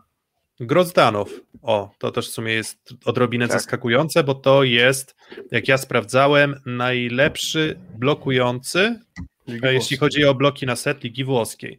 A, czyli no to tak, jest tam kilka postaci, które, które faktycznie, e, faktycznie warto, warto śledzić, ale jako całokształt, no, no nie wiemy, nie wiemy do końca jak się, jak się zaprezentują. Ta Liga Narodów nie chce wyciągać na jej podstawie e, bardzo daleko idących wniosków, ale no, Bułgarów na pewno bym nie skreślał z rywalizacji o, mm, no nie wiem, o drugie miejsce w grupie, myślę, bez, bez, bez, bez co, co do tego, Ja myślę, e, że powalczą z Włochami o drugą lokatę, bo raczej dla mnie numer jeden to będą Słoweńcy mimo wszystko. Tak, jeżeli chodzi o Włochów, tak, to teraz ciekawa sprawa, bo e, niesamowita historia, bo tak, bo jedzie 21-latek, 22-latek, 22-latek, 24-latek, 24-latek, Fabio Ricci jest tym doświadczonym 27-latkiem, 20... już chyba też doświadczony, można powiedzieć, w tak, tej 20, kadrze. Tak, 22-letni Lavia, 20-letni Micheletto, e, 29-letni Anzani, tak, ale tam nie ma ani jednego zawodnika powyżej 30 roku życia. Wszyscy jakbym śre- średnia, to gdybyśmy spojrzeli, to być może e, być może mm, jedna z najniższych na turnieju i Włosi zdecydowanie się w tańcu nie nie ociągają, jeśli chodzi o przebudowę kadry, prawda? Tam jest już bardzo szybko sprawa jasno postawiona. Musimy wykreować sobie nowego Juan Torrenę. Mm, no i, no i szukamy e, Zajcewa, tak, jakiegoś nowego, tak. Pinali zagrał dość słaby sezon, tak, on grał od deski do deski, ale był jednym z najgorszych atakujących. To był jego pierwszy sezon w roli takiego pierwszego atakującego w Serie A. Kolei do pary z nim będzie Yuri Romano, który do tej pory w, zeszłym, no w zeszłych dwóch sezonach grał na poziomie Serie A2, czyli drugiej ligi włoskiej, licząc od samej góry. Mm, więc to jest akurat para atakujących raz, że jeszcze, która nie zaliczyła jakiegoś super sezonu na tym najwyższym poziomie, co po prostu bardzo młoda i niedoświadczona. W ogóle z kadry olimpijskiej Włochów wypadli oprócz Zajcewa i Juan Torreny jeszcze Kowar, Piano i Massimo Colaci najmniej chyba no. będzie można żałować Kolaciego, który ma świetnego Szansa dla Balasso jest bardzo Balasso. fajna, tak? No bo Balasso już wydaje się, że w sezonie ligowym wyglądał lepiej, czy to w meczach Ligi Mistrzów z Zaksą, czy też nawet w rywalizacjach bezpośrednich z Perugią, jednak w tym Lubę Balasso wyglądał fenomenalnie i trochę dziwił chyba nas wybór e, jeszcze wtedy Blędziniego, żeby postawić na, na Kolaciego. Natomiast wydaje mi się, że dla Włochów ten turniej jest kapitalną okazją do tego, żeby to spróbować, bo nie jest u nich w domu, a często też organizują turnieje, więc też tej presji gospodarza nie ma. Grupa jest grupą, gdzie można powalczyć na dosyć ciekawym po poziomie, bo będą zawodnicy, wydaje mi się, którzy, niektórzy z nich przecież grają w Serie A z rywali, tak, niektórzy są mniej więcej na poziomie, bo gdzieś wydaje mi się, że drużyna włoska to jest drużyna złożona z zawodników zespołów włoskich tak 5-12. I, mhm. i pewnie gdzieś tak. tego poziomu może brakować na etapie już późniejszym, ale wydaje mi się, że i w grupie, i w jednej ósmej to jest zespół, który może powalczyć i ten, ten ćwierćfinał zrobić, który powinien być chyba dla nich sukcesem na tym etapie. To też powinno pewnie sprzyjać Rodziemu, który po tym zwolnieniu z Lubę też pewnie chciałby zacząć spokojnie tą kadrę budować, bo jednak ten, ten, ta perspektywa Paryża to jednak perspektywa trzyletnia. No ciśnienia, ciśnienia nie ma, nie sądzę, żeby, żeby Pewnie za rok już w Rosji, tak, za rok w Rosji pewnie byłoby fajnie coś osiągnąć, yy, a grupy poznamy przecież chyba na koniec miesiąca, tak? Yy, tak, Mistrzostw tak, Świata w Rosji. Dokładnie, dokładnie. Dobra, um, no to tutaj e, Czech, Czesi, jeśli chodzi o Czechów, no to Janek Hadrawa, Indyk Pola ZS Olsztyn niegdyś, teraz Jastrzębski Węgiel, um, Michał, Michał Finger. Wiesz, to... Piotrek, przerwę ci na chwilę, bo tak czytasz te nazwiska i ich nie widać na ekranie, więc może lepiej, żeby to było widać, jeśli masz taką możliwość, bo cały czas A. Nie, nie, wiesz co, ja ten, ja po prostu... Chyba, że po prostu nie chcesz tego pokazać, to okej. Okay. Nie, ja mo mogę, nie mogę, wiem, mogę... Nie wiem, czy taki był twój zamysł. Nie, mój zamysł, mój zamysł był taki, że ja po prostu staram sobie przypomnieć e, ludzi, których uważam za zawodników. E, A, okej, okay. myślałem, że sobie gdzieś tam istotnych, tak? I... Nie, nie, nie, nie, nie, nie, nie, tak widzisz. No, no co, no Jakub Januch, tak, no to on chyba w, w, w, w, w gdzie? W VfB Friedrichshafen VfB, tak, dokładnie, VfB Friedrichshafen, e, Adam Bartos. Były ja, Biała kiedyś? Tak, tak, Jan Gałabow. Bydgoszcz. E, Bydgoszcz? Tak. tak. w zeszłym sezonie Bydgoszcz, e, Michał Finger i Jan Hadrawa to znowu, to jest troszeczkę kasus e, Holandii. E, Holandii, tak, czyli masz dwóch mocnych atakujących, a może fajnie byłoby mieć mocnego zawodnika na innej pozycji. No i główny nieobecny Donovan Javonorok. Hmm. Jaworonok. Nie, Javoronok. Tak, Donovan Javoronok, jeden z ważniejszych graczy Monzy, w sumie bardzo grany gracz, no i jak się dowiedziałem, to on po prostu sam zrezygnował z występów reprezentacji Czech, co jest swoją drogą dla mnie dziwną decyzją, bo grają Czesi u siebie, więc mógłby się pokazać w swoim kraju, także, ale no tak postanowił. Sodowa woda pewnie, nie? no, swoją drogą plażowy znaczy, mistrz, nie, nie wiem, nie wiem, plażowy no. czołowy zawodnik z Janem Hadrawą sprzed y, roku, bo tam sporo sobie sparzy z Hadrawą pograł na plaży. Nawet jak tam pucharyczek im się udało wygrać, no ale teraz Dobra. nie będzie. Dużo osób Dobra. Dobra, no to typujemy grupę. Słowenia pierwsza, drudzy Włosi mimo wszystko, moim zdaniem. Trzeci Bułgarzy i czwarci. Mm, Czesi, Czesi. Pepiczki, pepiczki, dlatego że e, grają u siebie. E, ale, ale, ale nie zdziwiłbym lubimy się. Jana Hadrawę. Tak, ja, ja bardzo lubię Jana Hadrawę, mam słabość do tego gościa, więc... A, a jeżeli... atakuje w meczu i będzie dobrze. Dokładnie, no dokładnie, dokładnie. Albo wiesz, może go zmieni na chwilę Michał Finger, żeby odpocząć, tak. Um, aczkolwiek, no co, no Białoruś, no to jeżeli patrzymy na reprezentację Białorusi, no to tutaj mamy um, Władysław Dawid Kiba, warty śledzony zawodnik, już gra w Monzy od zeszłego sezonu, a poza tym niezbyt ciekawie tam wygląda to. Nie ma chociaż tak. Artura Udrysa, No i jest i co? I tam y, Radziwon Miśkiewicz, tak? Miśkiewicz, To, tak, ale on też to trochę też- nie rozwinął się na miarę swojego potencjału, bo jak od paru lat siedziłem i trochę mnie zawiódł jego rozwój. Tak, bo, A bo on powiedzcie mi, na pewnym etapie w tym Strojcielu Mińsk y, z- grał bardzo dobrze, ale, ale, ale, ale potem już y, Pierwszy Co- sezon coś- w Rosji, nie, pierwszy sezon w Sienie miał dobry jeszcze. jasne. Nie, No, w, Sienie, no, tylko, racja. nie w Sienie, tylko w, tam, gdzie grał Michał Kędzierski, w Sorze. Tak, Kuba, coś, coś chciałeś tak, pytać? zadałeś, Tak, zadałeś bo wydaje mi się, że był, był, był taki białoruski, jest taki środkowy białoruski przecież, który, Maksim Marozał. Yy, tak, dokładnie, co, z- co z Morozałem, dokładnie, który był w Nie Lublinie. wiem, ja nie wiem jaki on ma klub teraz na nowy sezon, nie znalazłem nic i też nie wiem dlaczego go nie ma na karcie. No i druga rzecz, taki dużo lepszy e, środkowy był. I teraz, przepraszam, ale strasznie wypadł mi z głowy. On grał w Gdańsku, w Rzeszowie, potem grał w, w Nowym Urę, nie w Nowym Uręgowie, tylko w... Ty chyba mówisz o Paszyckim, ale to, to nie Tak, jest ten, Dima. to nie jest, to nie jest Ale- Białorusin. Tak, to, to, E, on, on jest jakby Ukrainiec, ale wychowywał Okej. się na Łotwie bodajże, chyba? ale on grał w jakiejś reprezentacji, on nie grał w reprezentacji... Właśnie o to chodzi, że nie grał w żadnej reprezentacji, A, przyjął okej. sportowe obywatelstwo Rosji, a wcześniej jakby paszport rosyjski i gdyby Samuel Włoch chciał, to mógłby go powołać do kadry Rozumiem. Rosji, ale Okej, nie ma go w ścisłej kadrze, jest w szerokiej kadrze Rosji. okej. To dziękuję. Proszę, tak, ja również, ja złote, również, dwa ja złote. również dziękuję. Dwa złote, tak. Wrzutka, wrzutka na Po, po, Wrzutka- po złotówce.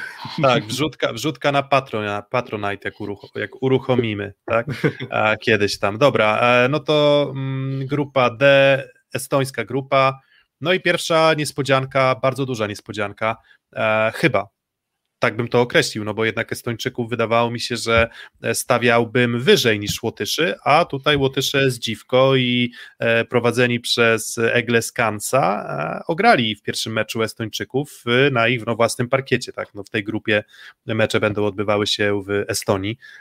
No i co, z dziwko? Dziwko. No chyba, Chyba, chyba, Pisze swoją chyba armadę jak na ten poziom właśnie Hermansa Egleskansa, no i widać wystarczył na Estończyków, którzy swoje problemy mają, bo tam głównie jest problem z przyjmującymi, bo ile na ataku jest jeszcze Oliver Venno i Ren Teppan, no to na przyjęciu jest trochę posucho, jest sporo doświadczonych graczy tam wypadło. Nie ma choć- chociażby Keita Puparta, Puparta. nie ma Marti Juchkamiego, nie ma Andrusa Radika. Są gracze, którzy tam są najbardziej doświadczeni, grali w ostatnich latach najwięcej. No i Robert Tech, który ma, jeśli chodzi o zdrowie, to koszmarny rok, bo wypadł w y, tamtym sezonie długo za Seko Resowi. Wrócił na kadrę i zaraz dostał nowych kontuzji. Zielone światło od lekarzy na jakby w ogóle znalezienie się w kadrze Estonii na ten turniej dostał bodajże przedwczoraj, bo tam miał te- też różne problemy zdrowotne, nie grał w sparingach, stąd też pewnie dlatego nie wyszedł dzisiaj w podstawowym składzie i on z tego co wiem, no to jest daleki od swojej optymalnej formy, no a mimo tego na boisku się zameldował, to tylko pokazuje słabość Estończyków na tej pozycji. Nie ma Tak, też naj- naj... Kerta Tobala, czyli etat, etatowego ich y, doświadczonego rozgrywającego, więc sporo osłabienia i nie liczę, że Estończy- Estończycy tutaj będą w stanie coś sensownego pokazać. tak, Oliver Venno w pierwszym meczu 21 na 37 w ataku. I 21 punktów. Ardo Krek y, punktów 15 i 5 asów, mm, jak już tak patrzymy na, pa- patrzę na statystyki, E, no ale bardzo słaby mecz Roberta Techta, mm, bo tam 6 ataków, 17 skończonych, e, efektywność 1 na 17, no to naprawdę rzadko spotykane, on zaczął od drugiego seta, jeżeli zaczął i grał tak jak widać po statystykach, e, to znaczy, że jego partner z zespołu też specjalnie chyba e, szału nie robił, tak, e, tak delikatnie, delikatnie Zobaczymy mówiąc. numer 24, Albert Hurt, ujemna efektywność ataku, przyjmujący. Cristo Collo, ujemna efektywność ataku. Robert, tak jak powiedziałeś, ujemna efektywność ataku. I 20-letni Marta Mauru, moim zdaniem to jest ciekawy zawodnik, który się może jeszcze sensownie rozwinąć. Trafił teraz do Knaka Rozelare z Ligi Estońskiej. No, wszedł na bardzo krótko, 2 na 4 w ataku, no ale to za krótko grał, żeby coś sens- sensownego pokazać. Cała reszta przyjmujących na ujemnej efektywności ataku, więc to jest chyba całe wyjaśnienie porażki Estończyków. Mm, Dokładnie. A wcale, wcale specjalnie nie, nie, nie imponowali em, Łotysze, ale bardzo dobrze pracowali blokiem. I, i, I tyle o tym, e, powiedzmy, pierwszym meczu w tej grupie, więc Estonia przegrywa i ich sytuacja robi się trudna. Mm, może nie dramatycznie trudna, bo cały czas uważam, że na przykład Chorwacja jest chyba najsłabszą drużyną tego. Mm, Chorwację i Łotwę przed tym, znaczy przed nagraniem i przed tym meczem, który pierwszy się zakończył, powiedziałbym, że Chorwację i Łotwę stawiałbym najniżej, no ale teraz mm, Est, no Estończycy muszą powalczyć z Chorwacją i muszą powalczyć ze Słowacją, żeby wyjść z grupy. A z drugiej strony dajesz Żukowskiego do Turcji i masz dużo lepszą kadrę. Mm, tak, to prawda, to prawda. Mm. Żukowski u Chorwatów, nie wiem, kojarzę. Marko Sedlaczek, ciekawy zawodnik na pewno. Doświadczenie atakujący. Iwan Rajic chociażby i Leo Andricz. No i potem już nie kojarzę za bardzo, kogo tam, można by tam było wyróżnić. Znany z Polski trener Emanuele Zanini. Tak, dokładnie. Um, i, i, I co? I Niemcy, tak? Bo, bo, bo reprezentacja Niemiec, o, o niej też chyba warto, e, warto parę zdań wspomnieć. O, o Francuzach już mówiliśmy, że odrobinę przebudowani, e, natomiast no, podobnie ta przebudowa trwa w reprezentacji e, Niemiec. No, to jest drużyna, którą no, chyba też można nazwać jako jedną z tych młodszych. E, A z drugiej strony są jednak weterani. Tak, no oczywiście. Właśnie, bo to jest ciekawe, że jest sporo nowych twarzy, ale to głównie wśród rezerwowych, bo w 2017 roku Niemcy zdobyli wicemistrzostwo Europy i z tamtej szóstki wyjściowej Niemców mogą grać ci sami gracze na tym euro, kampą. oprócz Lukasa Kampy, dokładnie, bo wrócił po Lidze Narodów jeszcze Georgi Grozer. Po raz Enty już wrócił do kadry Niemiec. Dokładnie. I tak, jeżeli chodzi o tę kadrę, to co? To mm, kogo finalnie powołał, na kogo się zdecydował. E, macie gdzieś tam zestawienie? Mm, nie mam konkretnie zestawienia, mogę ci z pamięci mniej więcej powiedzieć. Na pewno Andrea, jest na rozegraniu Gianni. Andrea Gianni, tak. Na rozegraniu jest Jan Zimmerman i drugi rozgrywający to jest Johannes Tille, którego nie było na Lidze Narodów. E, na ataku jest Georgi Grozer i Linus Weber. Na przyjęciu jest Denis Kaliberda, Christian Fromm, chyba Ruben, Ruben Schott i, i Moritz Reichert, zdaje mhm. się. Nie jestem pewny, czy Schott, czy, czy ktoś inny, ale chyba Schott. Mm, na libero jest Julian Zenger i... Tak, jest Schott. Dobra, na libero jest Zenger i szczerze powiedziawszy dalej nie pamiętam, kto jest drugi. Na środku na pewno jest nowa twarz w postaci jakiś nie pamiętam, musiałbym sprawdzić, bo nie chcę z pamięci. Gorali, Goralik, taki nowy zawodnik totalnie, nie grał w Widze Narodów, z Netshopper z niemieckiego. E, jest y, Tobias Krieg na pewno i jest, zdaje się, Markus Beme i y, Anton Breme. Czyli mniej więcej tak by to wyglądało. Chyba nikogo nie pominąłem. Dobra. w ogóle problem jest kończymy. taki, że Niemcy na swojej oficjalnej stronie nie podali przynajmniej na czas transmisji jeszcze tej kadry, a jedynie co to kojarzę, to ci, co grali w sparingu ostatnio, dlatego tak y, nie do końca płynnie mi to poszło. Dobra, a no to co? No to chyba kończymy tutaj, tak? Szybko powiedzmy, kogo tam widzimy w roli faworytów tej grupy. Mm, no, Franc no Francuzi chyba, no powinni, powinni wygrać Francuzi, nawet pomimo tego, że tam, nie wiem, no brak Boye dużo im nie zmienia, tak? No tak jeżeli, atakujący Patry, tak samo brak Kevina Tilly też niewiele zmienia, bo to nie był podstawowy przyjmujący na igrzyskach. Tak, więc utrzymanie, utrzymanie, to utrzymanie wysokiej... Przepraszam. Tak, utrzymanie wysokiej formy z igrzysk, o ile im się będzie chciało, bo wiecie, może jest czysta teoria, może być tak, że im się po prostu już nie będzie chciało spinać na ten turniej, zagrają sobie totalnie na luzie i zaliczą jakąś plamę, po czym ktoś im powie, ej, ale przecież ej, jesteś tacy mocny, jak musisz na Euro tak, tak się ograć, a potem przyjdzie Erwin Gapet, pomacha złotym medalem z Tokio i, i to będzie mogło posłużyć za cały komentarz słabego występu Francuzów na Euro. Jest jeszcze zmiana Bernardo Rezende, czyli dosyć istotna sprawa. Po 8-9 prawie latach pracy się pożegnał um, Laurent Tilly. Czytałem niedawno wywiad z Erwinem Dygapetem. Mówi, że o ile Tilly im pozwalał na sporo, sporo swobody w grze, to Bernardo Rezende jednak mocno stawia na taki reżim taktyczny i to może być zmiana w kadrze Francji. Jestem ciekawy, jak to się odbije na dyspozycji właśnie takich graczy, którzy jednak chyba sporo stawiają na kreatywność i nie szablonowość. To może być kto ciekawe. będzie pierwszy rozgrywającym, prawda? Bo też jestem właśnie, moim zdaniem, największym atutem Francuzów w tym turnieju jest Bernardo, że to on nie odpuści tutaj, nie będzie miękkiego grania, że jakby on nie zdobył tego złota, fajnie, że nie zdobyli, no ale grają no po to, żeby wygrać i, i, i mając na uwadze i jakość Bernardo i jakby jego dążenie zawsze do, do zwycięstwa, no to wydaje mi się tutaj, że Francuzi półfinał osiągną. Czemu Kampy nie ma? Kampa przeszedł operację nie pamiętam czego, ale jeszcze nie doszedł do siebie po kontuzji generalnie. Już też w Gdańsku się przygotowuje powoli z drużyną. No po, po prostu jakby nie nadawał się jeszcze zdrowotnie do grania w tym turnieju, stąd jego nieobecność. No dobra, no to ustawiamy tabelę. Francja, Niemcy. Yy... No właśnie. Słowacja to, już, Słowacja to też są tacy gracze sporo anonimowych, chociaż kilku z nich się przez Plusligę przewinęło, ale nie sądzę, żeby coś sensownego tutaj mogli pokazać. Myślę, że Łotwa wyjdzie. Łotwa ma już zwycięstwo i wyjdzie, już tak, takim bonmotem jadąc, czy takim oczywistością. no, ale patrzcie, ale jeszcze nie, nie powiedzieliśmy jednego bonmota, czyli tego, że Niemcy to jest mieszanka. Z Filip? młodością. Tak, I wiesz, że w Europie już nie ma? w Europie już nie ma słabych drużyn, dokładnie. A, nie, no tak, no jak już wiemy o tym zwycięstwie Łotyszy, no to. Mm, ale nie, ja myślę, że Łotysze mogą wszystko do końca przegrać już też. Chociaż nie, chociaż Chorwacja nie. Dobra, to Łotysze na czwartym miejscu wyjdą.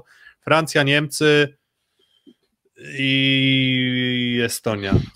I, I Łotwa. Nie wiem, to już jest, wiecie, czary mary. Nie, nie, nie, nie, nie, nie mam przekonania do tego, co tutaj im powiedziałem, ale coś, ale coś powiedziałem. Najwyżej Bęben- można, można to wypomnieć, tak? To Bęben jest maszyny nagrane. losującej jest pusty, następuje zwolnienie blokady i rozpoczynamy losowanie grupy D. Dokładnie. E, no dobra, to teraz wy się mączcie, co? Na czacie też jestem ciekaw, jak tam ktoś to ułoży, tak? Może, możemy postawić piwo, jak ktoś ten, jak ktoś... A ja może łatwo będzie czarnym koniem, wiesz, zaczęli z wysokiego C i trzecie miejsce w grupy wychodzą, mierzą się z, aha, oni się zmierzą z drugim z grupy włoskiej, tak? E, no to nie, albo z Bułgarią, no, no, no, to, no, to, no to już dziękujemy. Jednak Mówisz, że skończy Egleska- się, skończy się rumakowanie Hermansa. Herman z Egleska nie wystarczy, twoim zdaniem, na granie Bułgarów albo Włochów. No ja też... To, to wielki sen, chyba, że Zbyszek Boniek się pojawi na meczu, to im pomoże, jak, jak swego czasu. Tak, Łotwa, Łotwa czarny koń, bordowy taki, bo oni tam taką bordowy koń Łotwa. Łotwa i Chorwacja wyjdą, a w sumie wiecie tam z, Żukowski, z Żu- z Żukowskim, Raiczem i Sedlaczkiem też można powalczyć. Prawda jest Jakoś taka, te- że Po prostu Europy mają taką charakterystykę, że zwykle w czwórce jest jakaś niespodzianka. Więc może za daleko patrzę, może do czwórki aż nie wejdą, ale może jakiegoś czarnego konia zobaczymy, no bo chociażby wejście do czwórki, nie wiem, Belgów dwie edycje temu chociażby, to jakaś tam niespodzianka była. Tak, yy, tak, z Heinenem właśnie, więc to co jakiś, co jakiś czas się dość niespodziewane rozstrzygnięcia mogą przytrafiać, ale nie, nie, nie, nie chcę przez to powiedzieć, że Nie, widziało no wiecie. Bo to jest, bo to jest trochę tak, że, e, że, że, że przynajmniej ja mam takie poczucie, że jak sobie obserwuję te drużyny z, do, z tego cz- czwarte, szóstego koszyka, tak, los, dolosowywane, bo to jakoś tak nie wiem, jak czy tam serpentyna szła, czy jak, ale jak sobie pomyślę o tych z piątego i szóstego koszyka, no to tam w zasadzie, czy, czy nawet czwartego, piątego i szóstego koszyka, to w zasadzie jeżeli tam akurat się nałoży dobra forma dwóch gości na skrzydle, to oni mogą tam, wiecie, no, zdobyć nie wiem, 9 punktów w grupie, potem wylosować w jednej ósmej jakiegoś, nie wiem, przyzwoitego, łatwego rywala, nie wiem, z drugiego albo trzeciego miejsca i mogą spokojnie powalczyć, ale jednak te, te dysproporcje są dość duże. Um, i, I dysproporcje są dość duże, ale myślę, że i tak jest szansa, na przykład prób, ugry, można ugryźć Włochów, można ugryźć Bułgarów, no nie wiem, mam, mam takie poczucie, że ta europejska siatkówka poza tą, tą ścisłą czołówką odrobinę osłabła. Może to jest po prostu, wiecie, takie myślenie, że kiedyś to było, a, a teraz już nie ma, ale mam takie poczucie, że kiedyś... Znaczy, problem jest taki, że mamy na Euro 24 zespoły, tak jak w poprzedniej edycji, a jeszcze wcześniej, czyli przed tymi dwoma edycjami było 16 zespołów. To też podnosiło Trochę poziom idziemy drogą piłki, a z drugiej strony też jest tak, że nie wiem, my mega odjechaliśmy, tak? Tak jak mówiliśmy sobie, kiedyś były walki, ta Liga Narodów w Spodku z Hiszpanią 3-2, z Portugalią eliminację 3-2, z Grecją Krzysztof Ignaczak na przyjęciu. Zdobywał punkty z Grecją Krzysztof Ignaczak kiedyś w meczach, pamiętam. Chyba na, chyba na blond zafarbowanym wtedy, tak? tak, dokładnie tak, dwa albo trzy ataki, tak? Ale Yy, tam kontuzje, kontuzje, a kontuzje były. Tak, męczarnie, a teraz tak naprawdę każdy z tych meczów się skończy do 15, więc setów, więc też to się Dokładnie. pozmieniało. Trochę właśnie słaby punkt tego rozszerzenia Euro do 24 zespołów. No musi się siłą rzeczy pojawić kilku totalnych outsiderów. To niestety nie jest piłka nożna, gdzie wiesz, że możesz te braki jakoś zatuszować. Dokładnie, dokładnie. drugiej No dobra, no to dobra, też to kto mi... No, kto będzie tylko- najsłabszą drużyną z tych wszystkich? A, no, no, no, dobra, dobra, mów, mów. mów. Znaczy nie, dwa zdania tylko, bo też wiadomo, że są przeciwnicy, po co to Euro 24 zespoły? Przecież jest tragiczny poziom, ale z drugiej strony pamiętam, rozmawiałem z Grzegorzem Rysiem chyba w 2019 roku, który był wówczas selekcjonerem kadry Izraela. Oni byli w Kroście na przygotowaniach do kwalifikacji do Mistrzostw Europy. No i właśnie on mi powiedział, że dla takiej drużyny jak Izrael awans do Euro jest jedyną opcją, żeby z Ministerstwa Sportu dostać kasę dla siatkówki. Czyli musisz awansować na Mistrzostwa Europy, żebyś został zauważony jako dyscyplina w danym kraju. Izraelczycy wtedy akurat nie awansowali i tej gotówki, zastrzyku gotówki nie dostali. Przypuszczam, że podobnie jest w innych krajach, że pojadą na euro, będą tłem, będą pasem startowych dla najlepszych, ale jakiś tam napływ gotówki dla siatkówki może się dzięki temu z Ministerstwa Spor Wiesz, my się, Sportu... śmiejemy, my się śmiejemy z olimpijczyków, że mówią, żeby wejść do ósemki, tak, a masz w Polsce z tego stypendium, no. Tak to Mhm. działa, tak, to jest popularyzacja sportu i jedyna kwestia problemu siatkówki jest taka, że to jest dyscyplina powtarzalna, tak, i tutaj no po prostu tych różnic pewnie nie zasypiesz, a z drugiej strony tak sobie mówię, że dla zespołów z naszej grupy grać w Krakowie w takiej hali, z taką publicznością, to jest szansa jedyna w życiu, taka? Z taką publicznością zagrać? No bo w Portugalii nie przyjdzie ci na mecz tyle kibiców. No pe- pewnie nigdzie praktycznie tyle kibiców się nie przyjdzie i to jest na pewno jakieś doświadczenie, wiesz, trochę tak jak wychodził Kamil Kosowski w Kaiserslautern na meczu chyba, na którym Piotrek byłeś z Niemcami w 2006 roku i robił zdjęcia sobie, jaka to jest super publiczność. Wow, no, tak, To tak, pewnie tak samo mogą robić, fajny. wiesz. To myślę, że niektórzy zawodnicy z drych- tych drużyn typu Grecja czy Portugalia mogą zareagować podobnie. Dokładnie. A, dobra, no to jeszcze, jeszcze tak jak mówiłem, jak najgor... która drużyna z, y, będzie najgorsza? Najgorsza, że to będzie 0 punktów albo, albo będzie miała najgorszy bilans setów i tam potem małych punktów. Grecja. Poczekaj, jeszcze myślę.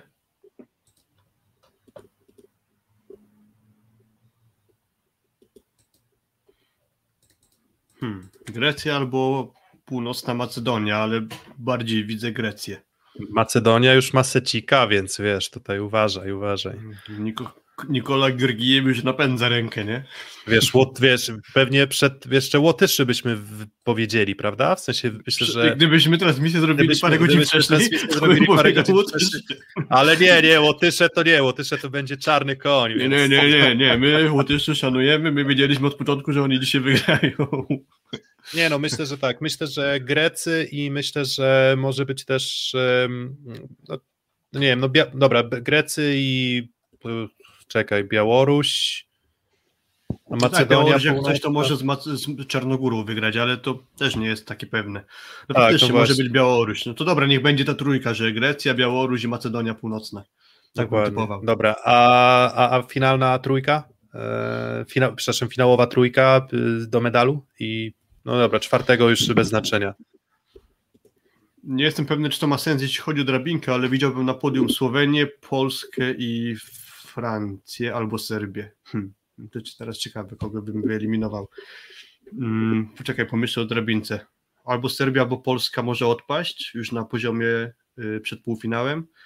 Dobra, czyli w takim razie Serbia bez medalu i pierwsza trójka to będzie Polska, Słowenia i Francja, ale nie wiem w jakiej kolejności.